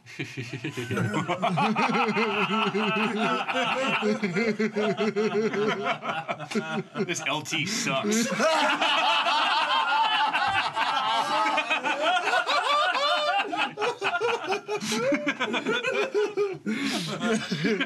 but uh, so, an- anyways, uh, a lot of people refer to it as the alphabet song, and they later added verses for N P R S T V N Z. Um, but basically, N, yeah, That's in the. That's in the. That's a vowel now. N too? A, yeah. No, no, no, for constants verses. So they do the different letters. It goes like B A. Like you only hear Dale sing the B A B. It's and all he then- knows. Yeah, but there's also like C A say and D A. Yeah, I, saw, I heard that yeah. on the on the Three Stooges clip. Well, do you want to just hear it again? Not really. Okay, I'll play it. Cutie Pie, pound those horse teeth. B A Bay, B E B, B I Bicky by B O Bo, Bicky by Bo, B U Boo, Bicky by Bo Boo. C H A, C E C, C I Sicky Si, C O So, Sicky Si So, C U Sue, Sicky Si So Sue. Get the idea, girls? Now we'll all join together on the letter D. So like in this scene of the, the movie that this is from, it's like the first time they actually like recorded a song and then mimed them singing it in a film. The the film is called Violent is the word for curly. And it's like a scene of them teaching a bunch of like girls in a classroom setting and getting them to learn the alphabet. They're all like adults, but like they're learning the alphabet through them singing. I mean, adults might not know the English alphabet. They might not know, but uh, it's it's pretty cute. But uh, I it's really catchy. Like I sang it the whole time walking over here, and it's great because you can just follow the alphabet and do it on your own. It's a lot of fun They start on B though. because A is a vowel, How would you do A? Oh, that was my question, but yeah, I guess because it's a vowel. Okay. so they sub those out for So they consonants. skip all the vowels. Yeah, and there's actually a little bit of controversy over this song because with F, they thought a, a cuss word was gonna come from it, but it didn't. So they It were like. doesn't. No, it doesn't. But like there was like talk of it getting like banned and not able to play on air and stuff like that, because it was like olden times where you can't say fuck on TV. You still can't. Well, you can. You just have to rate it R. You just gotta pay eighteen ninety nine a month to hear. Man, the Hustler channel's more. That's confirmed. yeah. So Bill Bill's so happy to find those tubs of jerky and he goes takes the lid off. He's like, We could use this as a frisbee and he just smashes Boomhauer in the ear with it as Boomhauer's laying in his tanning bed. And they Boomhauer picks it back up, throws it at someone, and it crashes through the He window. throws back to Bill. Yeah, as soon as uh, Heck Dorland is walking in to the fire hall, and he tells them all they could smarten up or they will be replaced. And Dale has the best line because he asked for a transfer. I, I, I, I think this I think this part this part of the of the episode is interesting because especially from taking notes like I just noticed like after like especially at the start of this scene it's like it's it's the rest of this episode is non-stop it's Yeah. like it's like everything is cause and effect and then it, that effect causes an effect so it's like it essentially it becomes a three stooges episode Yeah. in that it just loses its structure as a narrative and it is just becomes reacting to what happened before Yeah, and they're all just like bickering and fighting now as the Three Stooges would. as children which i well, mean I mean, instead of fighting fires, they were fighting each other. That's right. Oh, wow. That's deep. That's what Hank says. I don't know if you guys caught that. We find ourselves at the Megalomart. In this scene, Hank shows up into the fire hall with a Frito pie, and much to his dis- displeasure, the fire hall's a mess, and Bill and Dale are playing volleyball with one of the fire hoses. I think they're like one of them's in their underwear too, and they just have I like the think they both helmet are. on. They both have no shirts on. That's for sure. They're both tarps off. they really are taking their boyhood like versions of what they imagine firefighters do to like complete reality when they're just like it's just a They're- big slumber party They're and there's one step short of doing a photo shoot for a calendar. yeah exactly and they're just oh there's we're like fucking there, someone like we're, we're firefighters someone's gonna clean up our mess someone's Yeah. gonna deal with this later like fucking Yeah, not us. Mm-hmm. Let the night guys, let the volunteers do well i mean at the same to be fair to be fair dale always has oh dale always has nancy to clean up and bill's house looks like he lives in a pigsty Looks like the fire hall. Yeah. but like Hank, Hank breaks it up because he doesn't want to damage the elasticity in the fire hose. But Bill's like, "Hey, I was winning when Hank ended it, so that means I win, right?" And Dale's like, "No, it means you automatically lose." but I'll go double or nothing on the ping pong table. Okay, all right. it. Oh man. Game's not over yet. and then and the fire chief comes in and He's tells had them- enough. Well, no, he's had an, he's got some horrible news that Chet Elderson has passed away. Well, there's, there's a little chase scene before that. Oh, is there? 'Cause remember, Hank comes down and he crushes the ball, so they'll stop playing, and then they start playing with the Oh, busted ball. yeah, they start slapping. Bill takes his glasses off, Oh, yeah, 'cause stomps him. Hank's the only one who wants to go to bed and tells them they Yeah. need to also go to bed. Dale hits Bill in the face with the Frito pie because he goes to throw it at Hank. Or how does that Oh, work? I mean, that's you're skipping. I think no, it's the same scene. Yeah, but you're skipping a few. It's uh, right after. That's what I mean by like this whole. This thi- is that's the- like that. This is the start of the episode where every frame actually matters, and like this this episode's like packed tightly because things happen and their cause and effect are so like tight to each other.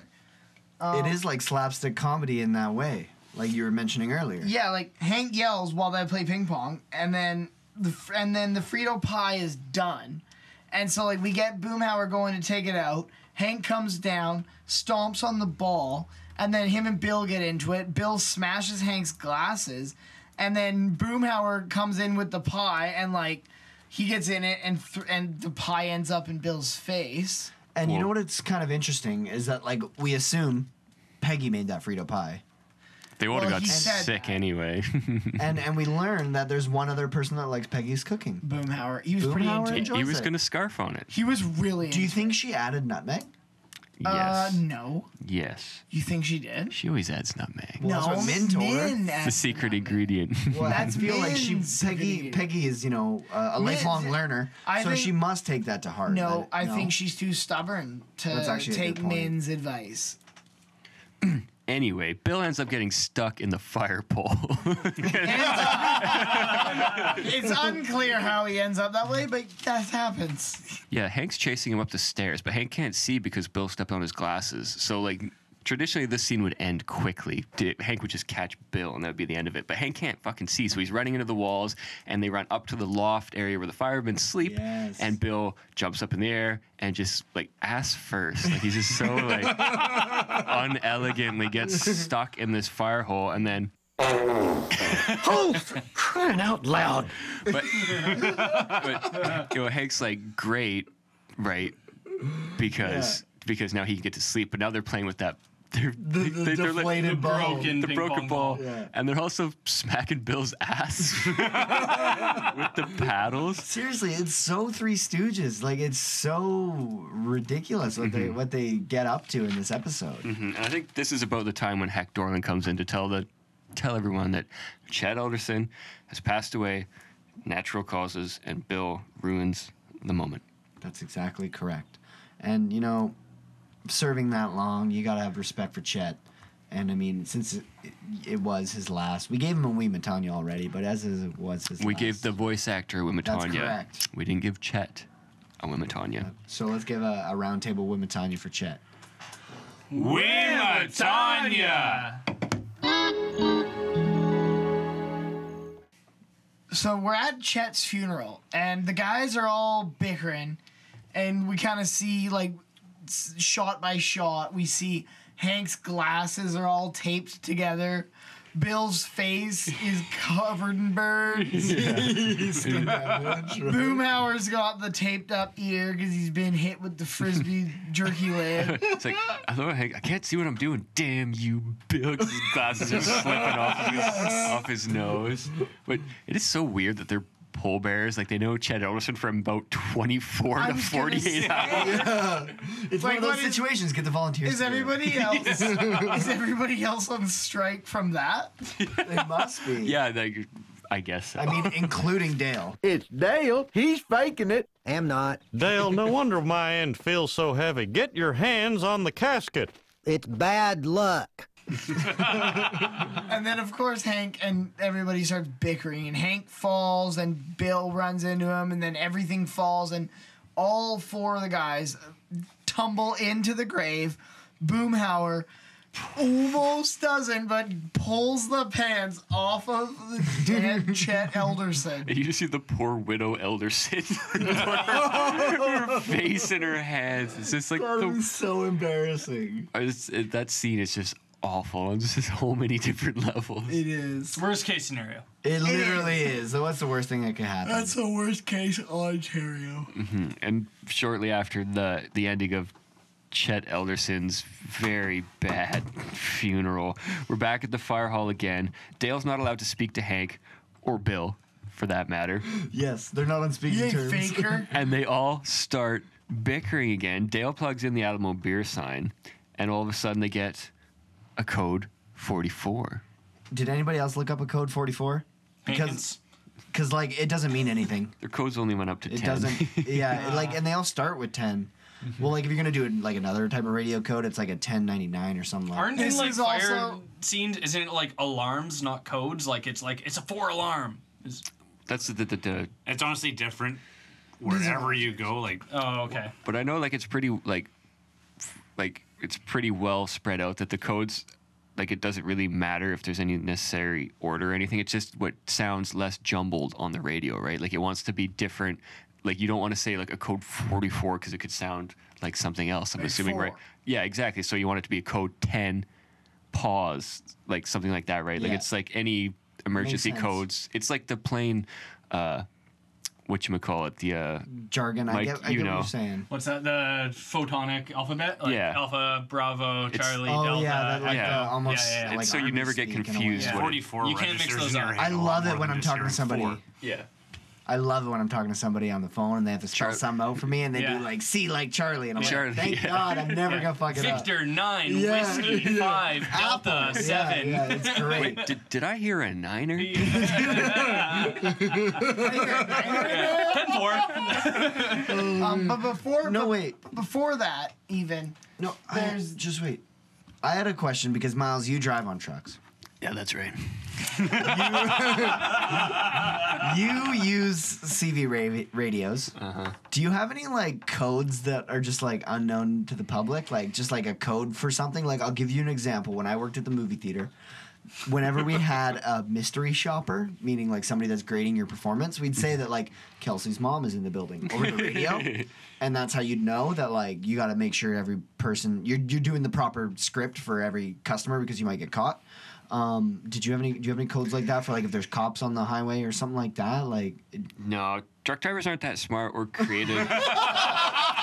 it's like it's basically if you gave like construction workers radios. You know what I mean? Like you'd be like, hey, there's like check out this broad walking up right now. It's like, there's no. Not even- it's not even like- Well, it's because we're all private channels, right? Like each Oh, company has their own channel, so you don't really need to be like that concerned about. Like if it was a public channel, yeah, like you wouldn't say those things, but uh, there's no, there's no codes. If there Okay. if there are codes, it's like crew based. Like one foreman's got like Makes something he says, and other guys have something they Basically, say. it's it's it's it's not private, so you can be like, "There's cops on Bowen Road by Tim Hortons." No, you'd actually just be like, "Hey, there's cops right there. Like, Yeah. just look out." But like it, like maybe like in movies and shit, like truck drivers Yeah, do. Be that's like, "Hey, kinda Smokey's where I'm on your getting the tail" and shit like idea, that. But yeah. like, and you'd be like, "There's like simple ones like." you can it- just say the cops are coming. they're mostly like from country songs, right? Like if someone crashes, I'm never gonna be like, "Hey, heads up! There's a truck in the rhubarb up ahead," right? Like it's like, or like, "Hey, I need to like m- my shift's almost over. I'm out to go fucking horizontal for a few hours." Right? Like, nobody actually says that fucking shit. It's Yeah, more yeah. like '70s. And what about on planes? Yeah, I was just gonna say like he we we have him there, and it's not necessarily like over the radio, but so I have to dial in a number so that air traffic control. If, if anyone probably doesn't know here, but I'm training to be a pilot. They're Um, learning now. Yeah. Yeah, What? yeah, I exactly. thought you We'll, were we'll a- tell them that right now. So I have to I have to dial in essentially uh, a, just a number so that air traffic control can see me. So like my little dot means something. So they might tell me you know dial in like six one one two today or whatever. I have specific numbers I can dial in that if I've lost um, like radio communication with them, I can dial it in.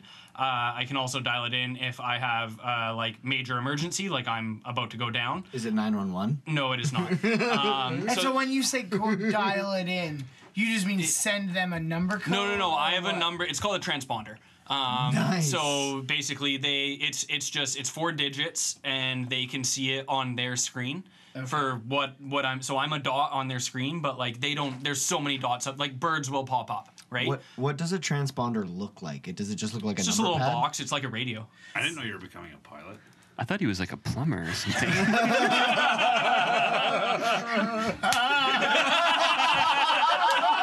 You thanks, Thank- thanks, COVID. That's what I was going to. I, I was becoming a pilot, but I've switched to the other P. I'm now going to be a plumber. Both just as prestigious. The other P. Hey man, I, I heard Miss Throckmorton's hiring. Yeah. Shit, shit still flows in a pandemic. There's more glory in the pipes than there is in the air. Correct. And you're right, shit does flow in the pandemic, but it's downhill. That's right. That's right. So we're back at our code Are we already? 44. Uh, it's a fire. Wait, no, I wanted to mention before we even took that whole thing was that this is the scene where Hank's, where Bill's eating pizza and Hank tells him to go to bed. Why don't you eat some more pizza? That's all you ever do is eat pizza. No wonder you're bald and your wife left you. well, dang, well, amen, man.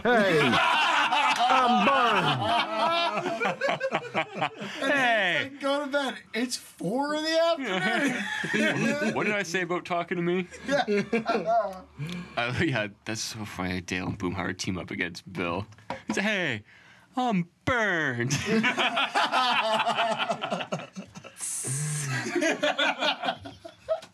I think I shall honor Chet's memory by plugging in his beloved Alamo beer sign. and this is like that scene that we don't really know the importance of it, but it's gonna get called back to. So this is when they're talking about the pizza, the sign. Uh, what was Boonhauer doing? Tanning. Oh, every time Boomhauer's tanning. He's just tanning. Um, but the this is basically when they have to leave for their their code forty four, and disaster strikes. But what do they have to leave for? Oh, it's a it's a dumpster fire at what Goober is it? smooches. Goober smooches. That's the name of it. Oh my god. Heck Dorland's already there. He was getting a plaque made down the street for Jed Alderson. And like, doesn't he Because put it out? Proper barrel. Doesn't he put it out with like uh like a And a- just regular a fire common extinguisher. yeah. Just like the one you have in your truck. yeah, like they all look so dejected and like, oh. yeah, they all what come a out. waste. I think two of them have axes. There's like, like they're on full. That, that makes Yeah. sense to me because like our fire chief never rode in the trucks. He had his own Okay. own truck that he would show up to the, each call and Is it like a bakery van? Like, is it that kind of style? Because I've seen those fire. Have you not seen the fire? Like, they're painted red. They look like a bakery van. Have you not seen them? Like, the Chiefs are usually. The fire chief who came to my house the day after the fire, he had he had a nice truck. Usually it's He- like a he brand probably- new- Yeah, This is a GMC half ton. Uh, okay. I mean, taxpayers are paying for it, so you might as well. Well, I, It's- whatever. it's red. Sign of fire. Yeah, I imagine that they're red. But there's definitely one around town that looks like a Mercedes bakery. Oh, It could be like an inspection. Truck. That's the one. Yeah. It's the That's it. inspector. That's a different group. Different guy. We don't. Yeah. Do we like that guy? Is he? Third party. He's a good dude. Not third party.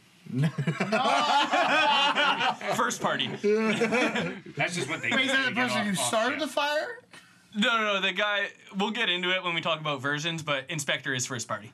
Gotcha. All right. Okay, so um, so they're at the code forty four, and uh, obviously the the fire's been extinguished, and that is when the pager goes off, and they get an all units call back to the fire hall. Well, Because they don't know that. Hank kind of sets it up dramatically and says, They go, yeah, they where is it? And he's like, yeah, and then two seconds later, we find out it's at the fire hall. I believe there's a commercial here if we were watching. I find that a little ironic because, like, just in Nanaimo itself, like Hammond Bay Fire Department ten years ago, their air conditioner caught on fire on top of their building. They were Oh. called while they were still in the building, so they didn't know. and the hall I was a part of actually caught on fire twice in the last thirty years. Good That's like a- so lord. That's it- like it- your hall caught fire twice and your house caught fire. That's like Yeah. a tow truck breaking down, dude. Exactly. So it's like the irony is too like out there for that that's one. that's good, but uh, I guess like that, it's perfect, really, because like I guess that shit does happen more often than you think. I mean, someone's got to put the fire out. "Oh, Public service the first announcement. guys that built it out of wood were like, we can't let this happen again. PSA: Every building can catch fire. hey, he's not wrong. And that fire department did look pretty old, you know, like it was. Yeah. I mean, obviously, like it would have survived without one comment or one simple cosmetic flaw that somebody plugged in. But we'll get to that at the end. Sure. Yeah, we're, we're, we're getting to a lot. only takes one, man. Oh. Um, that's right. So make sure that you put out your fires, use water, and spread out the twigs and all that shit. Now that we're back at the fire hall and we've seen the devastation of the fire, I think this is when Hank asks where they want him. Uh, where do you want us, Chief? Back in the grave with Chet Elderson. I think that's such a good. That's such a good line. and like it, and it sounds kind of like Cause it's like way, it's like it's like a way like insulting comment, but it's also so fucking like yeah. like it it happened. they It- fell in the grave before Chet. It, it is. It's like a really well delivered line. They also had with- no business taking him into his grave. Yeah, that's a fact. I from that particular scene, I liked that uh, when Dale goes up and he goes, "I declare this the Chet Elderson fire." hall." because in his mind, that's the way Chet would have wanted exactly. He's so fucking off key. It is so good uh, though. it. Without even skipping a beat. No, not even. Like it's, it's still smoldering. Like, he's fucking. And he's the first one to, tell give his his story. story. That's right. Do you guys want to describe it or shall I play it? We could play Well, as usual, I was performing rigorous fire safety checks on the station house. Bill had his face buried in a French bread pizza. Hank was giving orders for a change, Get yourself squared away before I take and Boomhauer thought being a fireman meant a chance to work on his tan. Of course, he didn't realize his tanning lotion had been replaced with some icy hot Hank bought for Peggy's humiliating groin pull. I think just skipped over that beauty line. Hank was giving orders for a change, and Hank's in full like drill sergeant regalia with like a little stick. Like he has been the whole episode. Oh, it's so funny. Yeah, I love And- that Dale looks like Fabio. Oh yeah. and like oh, Yeah, where did he get that head of hair?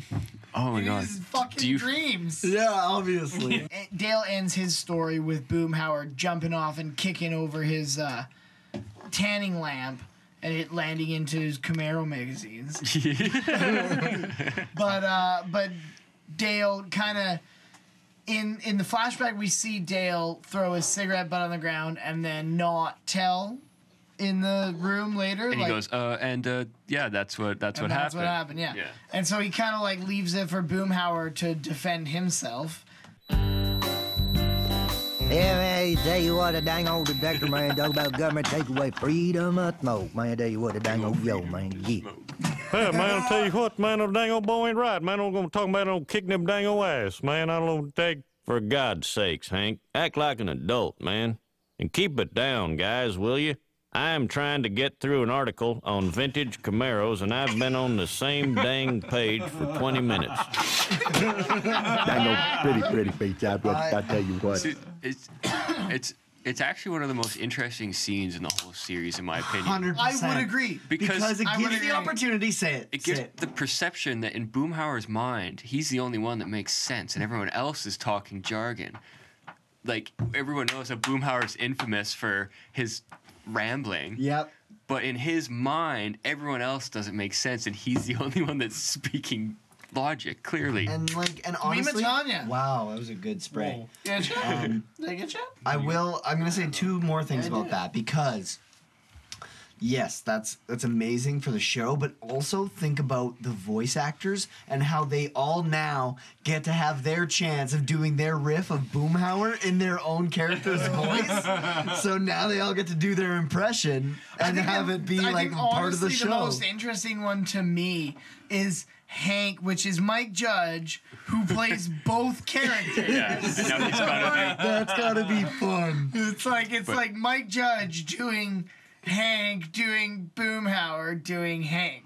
Yes. it's Yeah. like what? the so good. Like It's- yeah. that is so awesome. It's insane, but like the the voices is one thing, but also Boomhauer's perception of his friends, like Bill, it's just pizza. Hank, it's just like dang old orders. But Dale's is my favorite.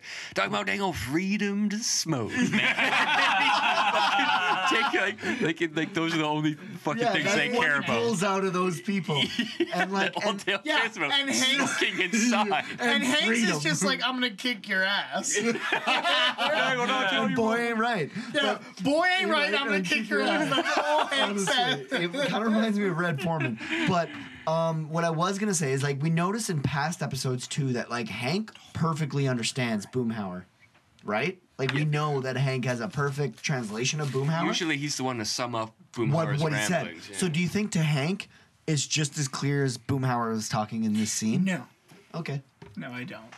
I think while Hank understand because we have other e, other examples where Hank's like talking to Boomhauer and Hank doesn't understand Boomhauer. Bill's version, Oh, purple. he distinctly remembers turning off that dang pizza oven because he's got that, that that little like fucking pocket knife pizza wheel thing that he pulls out and oh, like yeah, the flips Swiss it. Army Yeah. with a pizza cutter. With a pizza I cutter. googled it. That doesn't exist. We're gonna that pass doesn't exist. If it exists, Ryan would have it. We're gonna patent This is it, Building right? Bear. We're gonna Yes, that's correct. we're gonna bat, patent it and shuck it out with a crappy sticker on it, and you guys are gonna pay twenty bucks for it. The first ever pocket knife pizza wheel. But Bill's like, uh, like his version of himself, where he's like completely bald. Like you know, and like it- fatter. and fatter. I, I thought the best part about his version, and it kind of tails into Dale's as well, that when he's eating pizza, he puts his hands behind his back and only eats with his mouth, which leads me to believe that's happened in real life before. No, he still eats like an animal. and it was a French bread pizza. Like who the fuck just has like a French bread pizza on the go? Also, the when he Would was- try. Also, in Oh, I'd be reality, down for it, it. was just old pizza. Yeah. Like I love that his. I love that first of all, that Dale's interpretation was a French pizza, and then this, and then Bill's interpretation was also a French pizza, and he tied his own hand Yeah. to eat it like an animal. there wasn't one Italian pizza in the episode. And, and but he, he distinctly remembers turning off that pizza oven, but then he has himself a, a little dessert, and then um, uh, yeah, um, uh, that's what happens. He's roasted marshmallows on the fucking When- burner. remember when we were at fucking the Mountain Club in Seattle and you ordered the Marshmallow. marshmallows and Yeah. s'mores? house. Oh my god, this was awesome. And we were like in some bar. It was like I It was ritzy. A It was roof- ritzy. Yeah, yeah. Rooftop We were at a bar. rooftop bar. He We were at a comes out with a. rooftop. Sorry to cut No, you I'm off. kidding, it was It's your- your it was story. your- Comes your out- order. It was your order. First off, that waiter killed it. Yeah. Yeah, with and he crab was- hot dogs. And we got him fired. Until he- yeah. I remember the story. Aside for double charging half the party. Make this off. Nice guy. So I had we a- got him fired. So I had, a, I had a couple. I had a couple beers to drink, and I said, "Well, s'mores would be nice." Like I wonder what that entails in a restaurant. And he comes out with the, like It's a paint five can. gallon paint can with a little fire and some like sticks to roast marshmallows and make your own s'mores. It's a I fucked would up. highly recommend it. to It was anybody. great. It was fantastic. We all sat there and But made the- some wars. can I jump in on that really quick? So you you got that, and I sent Marianne a picture of you roasting s'mores, and we'd been there for a couple hours, so there were a couple of empties on the Yeah. table. and so I sent her, I was like, "We're roasting s'mores at the table," and she says, "Couple of empties." that was not relevant. I mean, I have the, I have a picture of you like with like thumbs up, bro. Like I'll, share. I will find it. and I'll put it on there because it's a great picture. I think Yeah. you're in it too. Oh yeah, I fucking hope so. But the funniest, like, the other part to that whole night was Mike nearly got us all kicked out Yeah. for smoking outside on their deck. And he was the only yet, one. Yet they bring us a paint can full of fire to roast marshmallows inside the restaurant. I liked when Denham got a crab meat hot dog and the waiter came out saying, Crab hot dog, crab hot Oh, dog, Oh, looking like a hot dog, tasting like a crab. and Craig Robinson was there. Craig Roy, like, legitimately, Craig Robinson was there. Shout out Craig Robinson. Yeah, absolutely. Oh, we- we've, time we've, that we've week. shouted him out already. but uh, back to the episode. That That's was a an amazing good-ass story. time. Oh, That's awesome. That was a wild weekend. Yeah. I know. I can't wait fucking to go back. COVID. Fucking COVID. Yeah, 2021. That's right. We're going to Buffalo, New Era Field, this fucking fall, man. It's gonna be next fall. Let's go. Where next Mike's going year. through a table. Ass first. Sales Mafia, baby. Okay, now we're on to the No, real yeah, version of what which happened. is hilarious because like Bill is adamant that he turned that stove off, but when you hear Hank's version, it's like he took care of every possible. also, Bill's version included. um, Bill's version also ratted out Dale, who was switching the. That's what I was just, I was, I was going to talk about it because. the oxygen tanks, right? That, that's something you fill up after every use because you don't have your own tank. Okay, it's communal. Anybody, you know, you have your own mask. You can plug into any tank.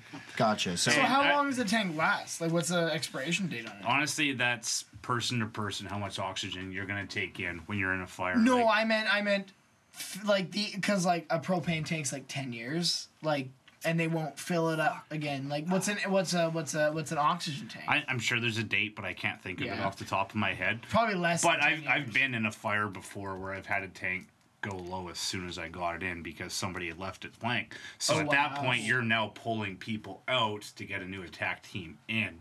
wow. That it, it's a big deal. Yeah, I like that so you call Dale's them act- attack teams. Yeah, that's what they're called. Dude, that's go have a house fire. They're attacking.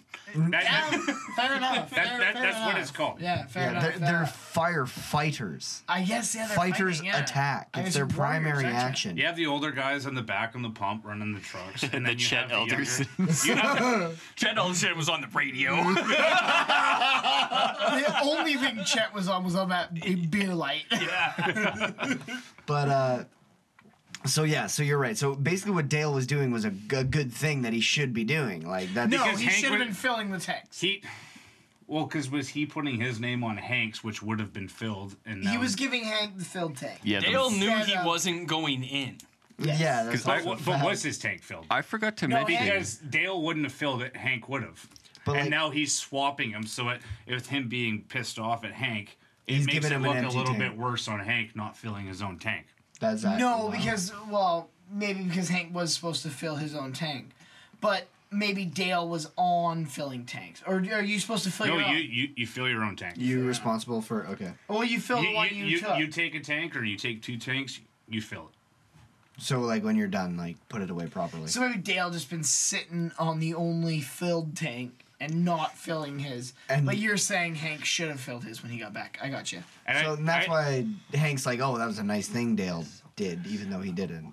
Yeah, so to me, yeah, I see it as Hank's tank was full, Dale's wasn't, Mm-hmm. and that's why he was swapping it to make Hank look like an idiot. No, it was backwards. He was trying to help Hank. It was opposite. okay. Because Hank's tank was half full because he used it, and Dale's was full because he didn't use it. 'Cause I- I did so mention at the instead end of, of- filling them, Dale just swapped the name so Hank would have Dale's full tank and not notice that Dale hadn't filled the rest. So Dale would just have a half tank. Well, I just I forgot to mention at the end of Bill's story, he goes like, "I saw Dale was switching the oxygen tanks around," and then Bill goes, "Hank's the only real firefighter here," and that's when that story kind of starts to unfold. That, that, that's why I thought Hank would have filled his own tank. If that, I don't know. That is how- something like he spends all his time sharpening axes. You think his tank would be filled Yeah, I think we twenty could do four seven, that but first, it's just for the story. Exactly. Es- yeah, I mean, especially being like, I feel like there's such rel- like relatability between like an oxygen tank and a propane tank. I just seen with the whole story unfolding, I figured that Dale was trying to make Hank look like an idiot. That, that's pretty much All in all, they were probably both full due to Hank. It's actually a good point. We're just Yeah. doing it absolutely pointlessly. Well, Hank concedes that this is a good call. Well, yeah, but I mean, at the end of the end of the end of the day, Hank's story as it unfolds, it starts with a pretty nice kind of Hank style speech of him declaring that they have now gotten able to live out their boyhood dreams of being firefighters. And instead of fighting fires, they're fighting each other. And that was the whole distraction, and, and everybody's got their own story but at the end of it, it wasn't because of any of the actions that they did that caused the fire. A couple things that stood out to me with that. First, younger Hank looks like Bobby, which I really enjoyed on that. And then They all look like younger versions of themselves, do they not? Well, I mean, Bo- yes. Bobby's But, uh, more yeah, relatable. young Hank, I'd imagine. But Dale doesn't look like Joseph. Right, right, okay, yeah.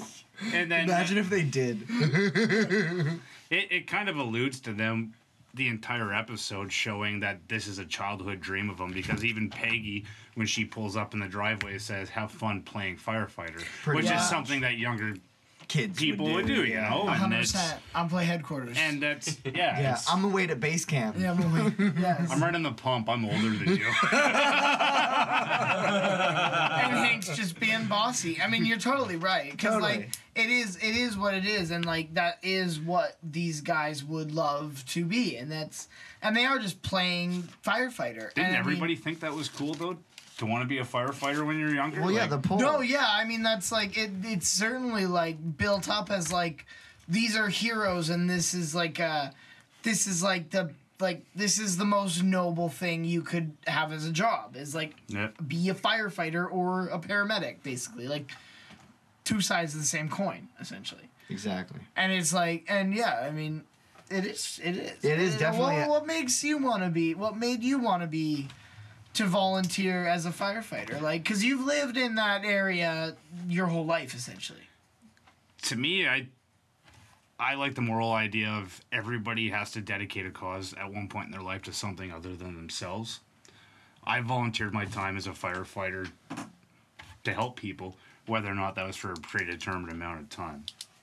Yeah. Yeah, um, that's kind of why I liked it. Honestly, it was.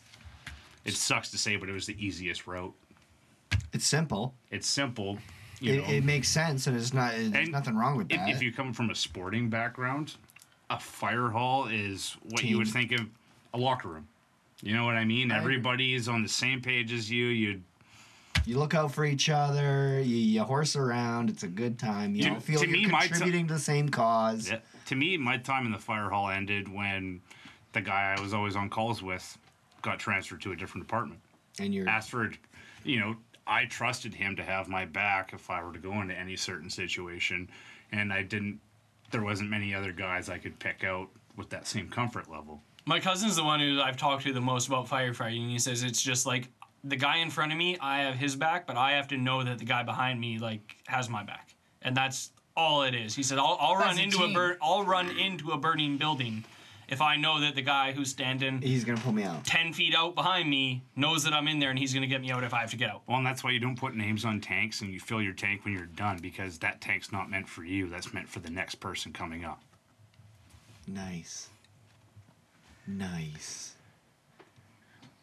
I just did a podcast to get back to society, so. Yeah, me, me too. I just came to drink beers with you guys and I had a lot of fun. and I ended up drinking vodka sodas, so that was Yeah. fun too. He also ended up not buying me my beer. I, I, I was like, I'm a fire victim. Yeah, dude. it was it was funny because You know like, what? Leave because we knew we knew this episode was coming and we had we had Hankins coming we had like that was planned and then I didn't plan my house fire. yeah no and then literally like like how many days ago We were was in it? the clubhouse when we found out. You both we got were simultaneous. we were texts. editing we were editing the Did moment I not text you? No, Oh, I'm you- sorry, we were, man. We I were, found out it's we were like- all editing and sitting here, and like Miles and I looked at each other like, "Did Mike just text you?" And it was like six forty Thursday night. What was Wednesday it? night. Wednesday, Wednesday night. night. Six forty Wednesday night when we edit, and then like Mike's just like, "Hey, just so you don't hear from somewhere else, I've my house burned down." I'm okay. Everybody's okay. Yeah. I Yeah, just- that's all I wanted to say. And we 'cause- were all like, "Uh, wait, what?" Do, do we continue? yeah, we, we stopped. We stopped editing and like had to have a big. We had like chat, chat? about it, Yeah. like Uh, talk to Mike and like. Can I, can I throw in like 30 seconds here about it? To- we yeah. Yeah. I mean, we're Take it what are we? away. We're, we're in a long episode here, It's but near like, the- overruled. I, I like my house burnt down last week and it, it sucks and I've got a lot of support and I'm fine and I'm okay and my family's okay and all the pets are okay and that's what counts and we're covered and that's what counts. Um, and and you know I've kind of told the story and I, I said the next day people asked me what can I do to help and uh, not many I don't think many people know many people whose houses have burnt down, and I don't think many people's houses have burnt down and lost everything you own. Um, and I don't need anything. There's there's nothing nobody needs, but all, all I want to say is just like be safer yourself. So we we talked a little bit about smoke detectors earlier. You should change them when you change your clocks, or or check your batteries. I, I mean, like you should you should change your batteries and do that. So once every six months and that's good to do. And uh, just make sure you have smoke detectors, make sure they're working, make sure you're changing them when you change your clocks, and uh, and have a fire plan, especially if you have kids and have a plan for night. So if uh, if your house catches fire at 3 a.m., what are you and your family doing? So just like be safe. I I don't need anything. I want other people to be prepared for something I did not expect me to expect to happen to me in my life. to fail to prepare is to prepare to fail. Yeah, My pre- house- my house prepare for the prepare for the worst and uh, and plan or, or sorry plan plan for the worst, prepare for the best. more cheers, more beers, man. Is that what I meant to That's, tell all. him? Cheers to that. My was actually caught on fire at 255, so. that's short what you just said. But uh, Did we finish Hank's version? No, so to bring us back to the episode and about the actual culprit of the fire, I like I like Boomhauer's response. Tell you what, man, old gold dragon, old dad, Chet name through the mud, man, old dad, Dale's the one that did it, man. You know, dad, didn't leave old Chet alone, man. Leave Chet alone, man. This is- did we even mention how Hanks was like? Well, after everything, it wasn't Dale. It was Chet. Yeah, because he's like, I put out the cigarette, I turned off the stove, and I can't remember what he did for He Boomhauer. kept a journal of all of the shit that the guys did. Basically, and so he, he's saying that it was Chet because Chet plugged in that sign when nobody was looking because he's always talking about that sign being plugged Told in. him about half dozen times. Shove that sign. That, like, Boomhauer saying that really stuck out on the episode to me. Like, I, I found it hilarious, and, like, the next leading in part is kind of good to, like, even his description of the story, how nobody knows what the hell he's saying. oh, totally, right? Like, it, ma- it makes total sense. And yeah, he lays it out. Like Yeah. he says He exactly tells you. what happened. Right, Like, fuck you. Don't no. go, don't go dragging Chad Olsen's name through the mud. It was Dale who did it, and Yeah. there's nobody like. Everybody's like, well, if you all say it was Chet. Oh, he did love that sign. That somebody had to be Well, I did.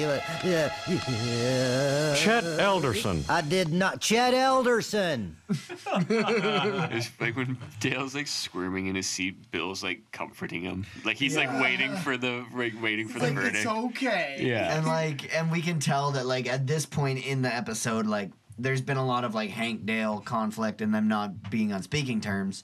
Um, and now this is like they they're kind of apologizing to each other, not directly but indirectly by telling their stories.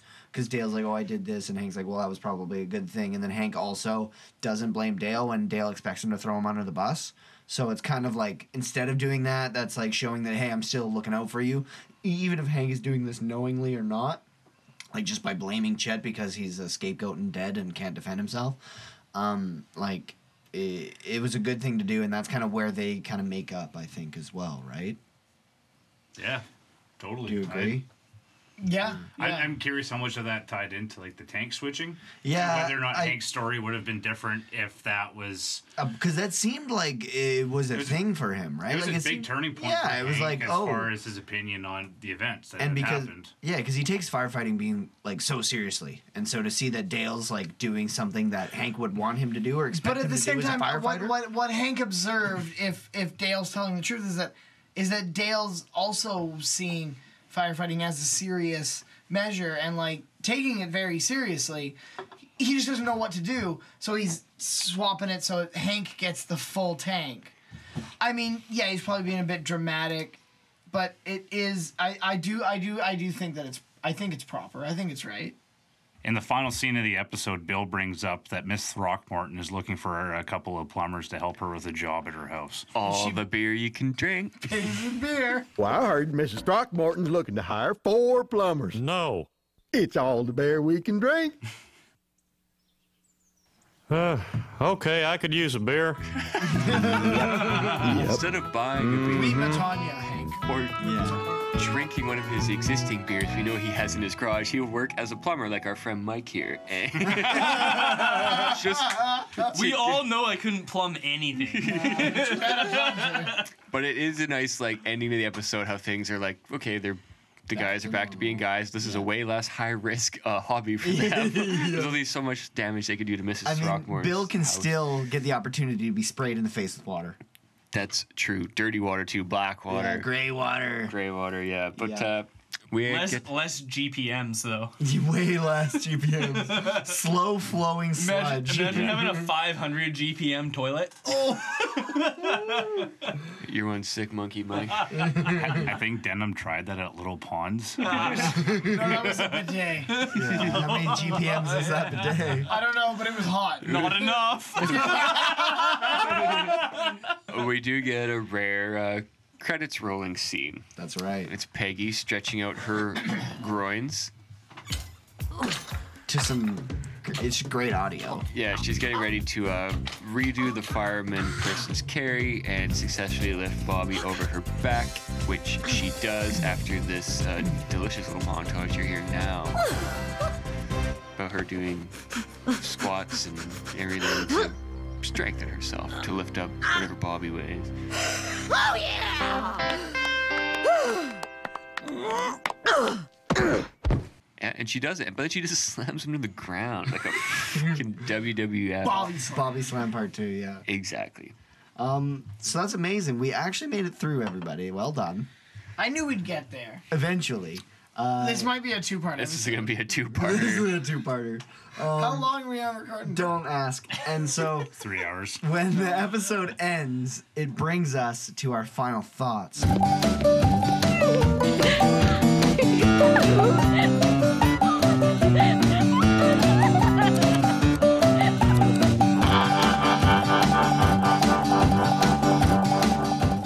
As tradition, when we have a guest in the clubhouse, we have multiple this time. Do either of you want to go first for your final thoughts on the episode? Fire Marshal Hankins? I really enjoyed this episode. Uh, I thought that, you know, the guys getting to ch- live out their childhood dreams of being firefighters was pretty cool. Uh, and they learned how difficult it actually is. Uh, having experienced myself, I recommend that if you're interested, give it a go. You get lots of good training and you get to be a part of something. And uh, there's a lot of bad in it, but there's also a lot of good that makes the bad worth it. It sounds really heavy and like yeah, it sounds like it sounds like there's a lot of a lot of lessons. It's learned. dark. It can life, be dark. life experience for sure, right? Like, like can be as extrapolated to more than just firefighting. Yeah, I mean, I know I've heard more than like I've heard I've heard off mic like lot more stories than you have on mic, and it's sounds like it's a lot more than I. I mean, I'm sure as you thought signing up, what I've heard sounds like more than I thought you signed up for. It and that's exactly it. And you know, like he delivered a baby. Yeah, did everybody hear that? Was that to- story cut? to me, like police officers, firefighters, and paramedics are all kind of grouped in the same area, and firefighters almost are seen at the top of the pyramid because of the good parts that are seen about what they do. Um, it's Well, they're not also always not- the case. Like they're the first responders. They're there before the paramedics. They're there before the cops. So and like, the there's a amount of- reason they're there too. Like, it's a, it's an emergency. They have the a doubt, equipment and, yeah. the know-how to do a little bit of everything. And after my time as a volunteer firefighter, I decided that a career as a professional firefighter wasn't in the cards for me because it's a lot to take in. I feel like it would be a, l- a big mental game as well as physical, so it, it would drain you completely. You It- could be in a call for 12 hours, 14 Crazy. hours. It's I don't doubt it, and I'm sure it's it's exhausting work. Like like the whole time you're there is Well, just even just the mental drain, like, like you it's have like- to know a lot of things and think about a lot of things that most people don't think about. Like you said earlier with the sob, like just having that kind of in your head of like these are extra things I have to take precaution for on everything you do. I saw I saw an upside I saw an upside down jeep in a ditch once, and I phoned I phoned nine one one just to say like, hey, I saw a guy like Flip his Jeep. flipped in the jeep. I saw someone lying in the ditch, and like they were like, well, is he breathing? And I was like, well, I'm not there. And they kept asking me questions, and I'm like, dude, I just thought I was doing a good thing by phoning you. Like I'm not there. I don't know any. He just of drove these- by. I- you know what? yeah, we just drove by, but yeah, we drove by, but there was other people stopping, and like, Oh, I okay. mean, it was like I I had a cell phone. It was it was it was like ten years ago, so not maybe not everybody had a cell phone. Like there wasn't anything I was any anyway. Like I hung up on the person asking me questions on the phone because they asked me. The guy hung up on 911. Yeah, No, this sorry, I is told getting- you all you need to know. This is getting a little personal. I'm gonna go. With your citizenship because I award. knew I shouldn't give you my name. Yeah. I knew My name is Denham H. Taxpayer. I knew, I knew what she was doing, and she was just keeping me on the line. She was just keeping me on the line until until. Listen, I'm not there. I didn't stop. I saw an accident. I'm gonna keep What going more to do pick you up want? whatever I'm doing. There's two weeks left of school. Cut me a fucking break.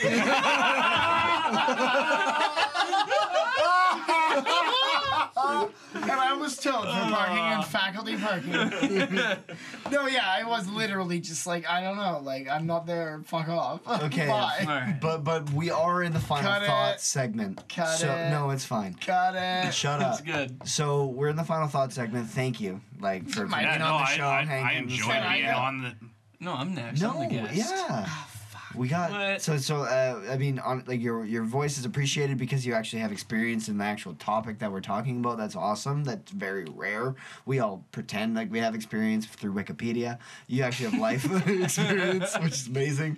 Uh, and now, so on to Hawk. Uh, what what are your final thoughts on this episode? I know you're not like the biggest fan, but I know you watch the show. No, like but- it, yeah, I, I've enjoyed listening to you guys, and I've started watching more, and it's a lot of fun. I'm not I'm not gonna dive into all my like personal experiences of the last 10 days because i think i have um, what i'm going to say on the episode like i liked it i liked that like the four guys who were best friends at the start and like had a fight throughout the whole episode and then it all ended with like whatever happened in the end, it, it Hank backed it up. It ended up on Chet, and like the boys are friends again, and that's what I think everything should come back to. And I think we all we've all experienced that, and that's that's that's kind of the telling point of the episode. Friends have a fight and come back, and they're friends, and and that's what I liked about it.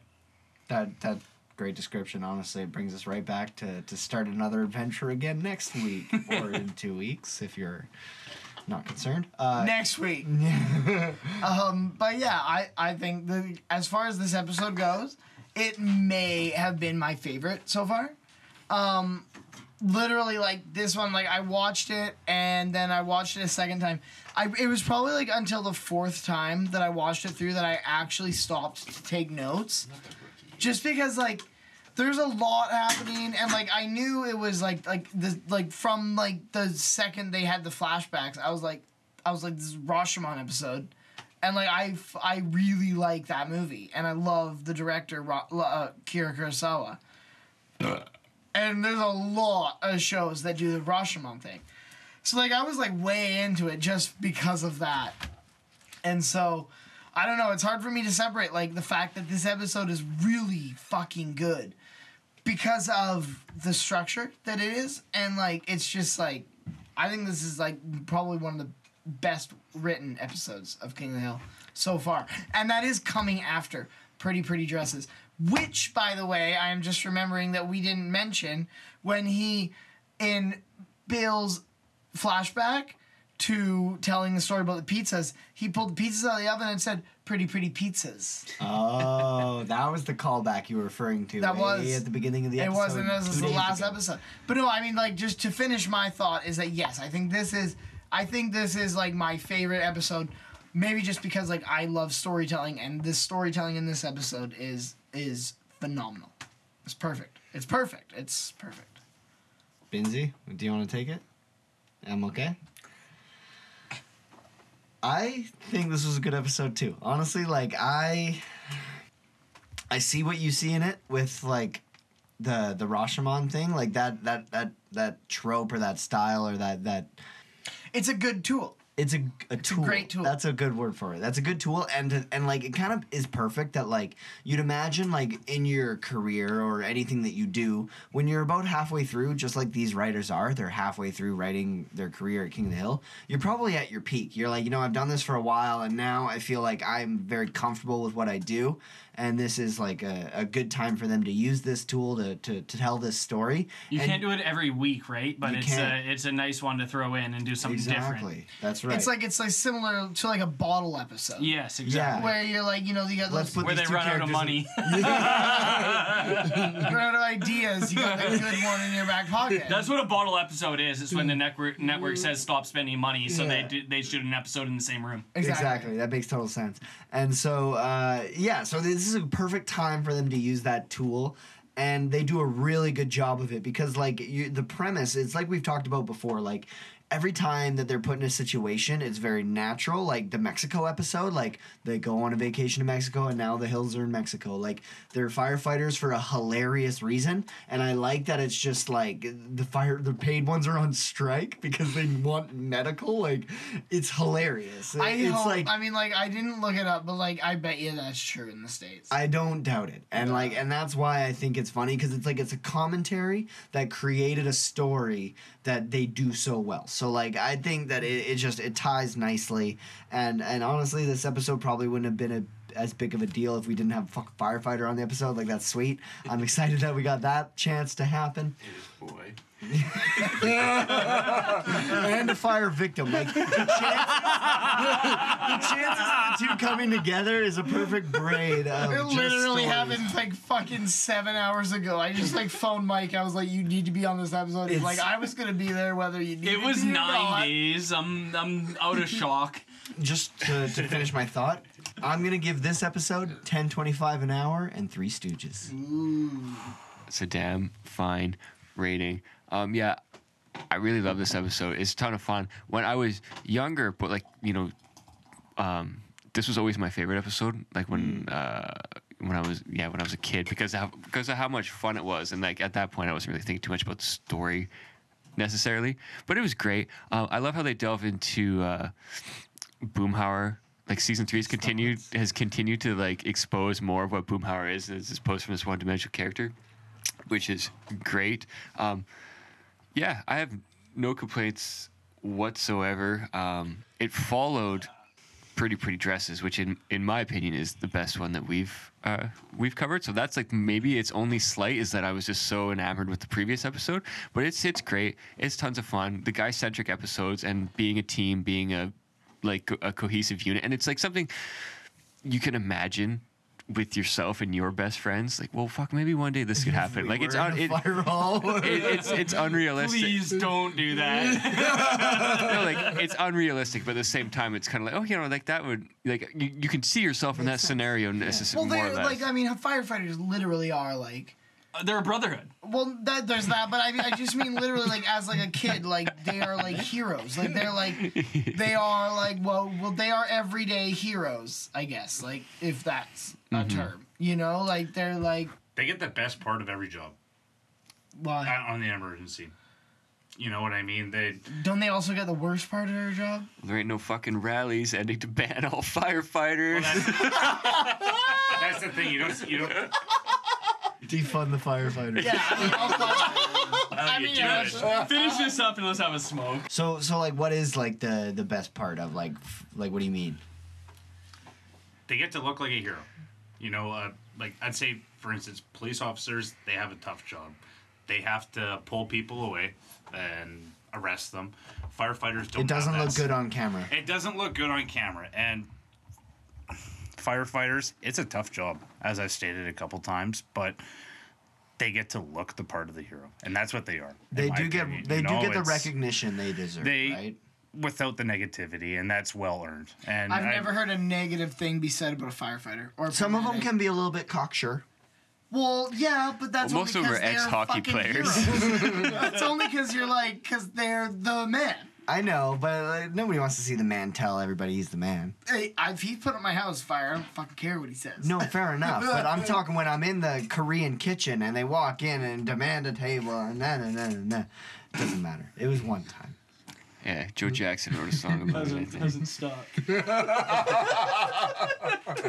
Sorry, I didn't mean to, to undercut what you're saying. You're right though. They are That's heroes. also kind of racist. It's called Kim's Korean barbecue. I know not every Kor- not every Korean is a firefighter. I didn't say that they were. He claimed that. They came All into right, the- let's they wrap came- this episode up with a final round table. We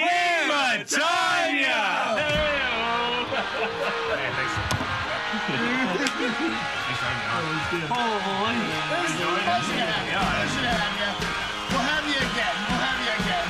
Hey, that's cool. That was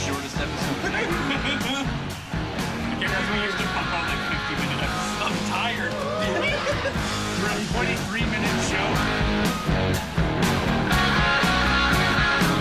She'll adore you and she'll floor you with her wisdom and her vision.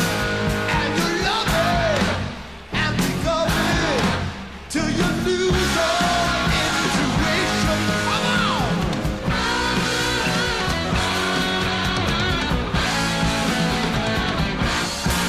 She can move you and improve you with her love and her devotion.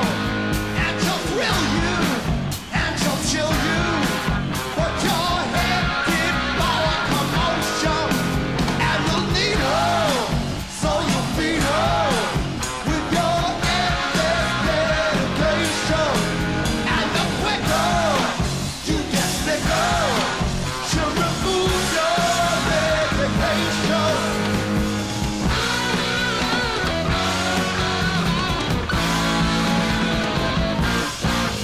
Get the fire out. 'Cause she sets my soul afire. Get the fire out. Want to hear more? Order the Straight Arrow? Join the conversation on Twitter at Utsikoth or follow us on Instagram at Utsikothbud. Or look for us on Facebook at Order of the Straight Arrow, the King of the Hill podcast. Catch new episodes every Sunday night. Please share this podcast with your friends and feel free to contact us by email at utsakothpod at gmail.com. Please, no hate mail. Hey, what you crying for, boy? It's a good show. This is a damn good show. The views and opinions expressed in this podcast are our own and in no way reflect the views and opinions of Mike Judge, Greg Daniels, or Fox Studios. The external audio used in this podcast is not owned by the Order of the Straight Arrow or its affiliates and is presented in good faith to its copyright owners. Please don't sue us. What did I just listen to?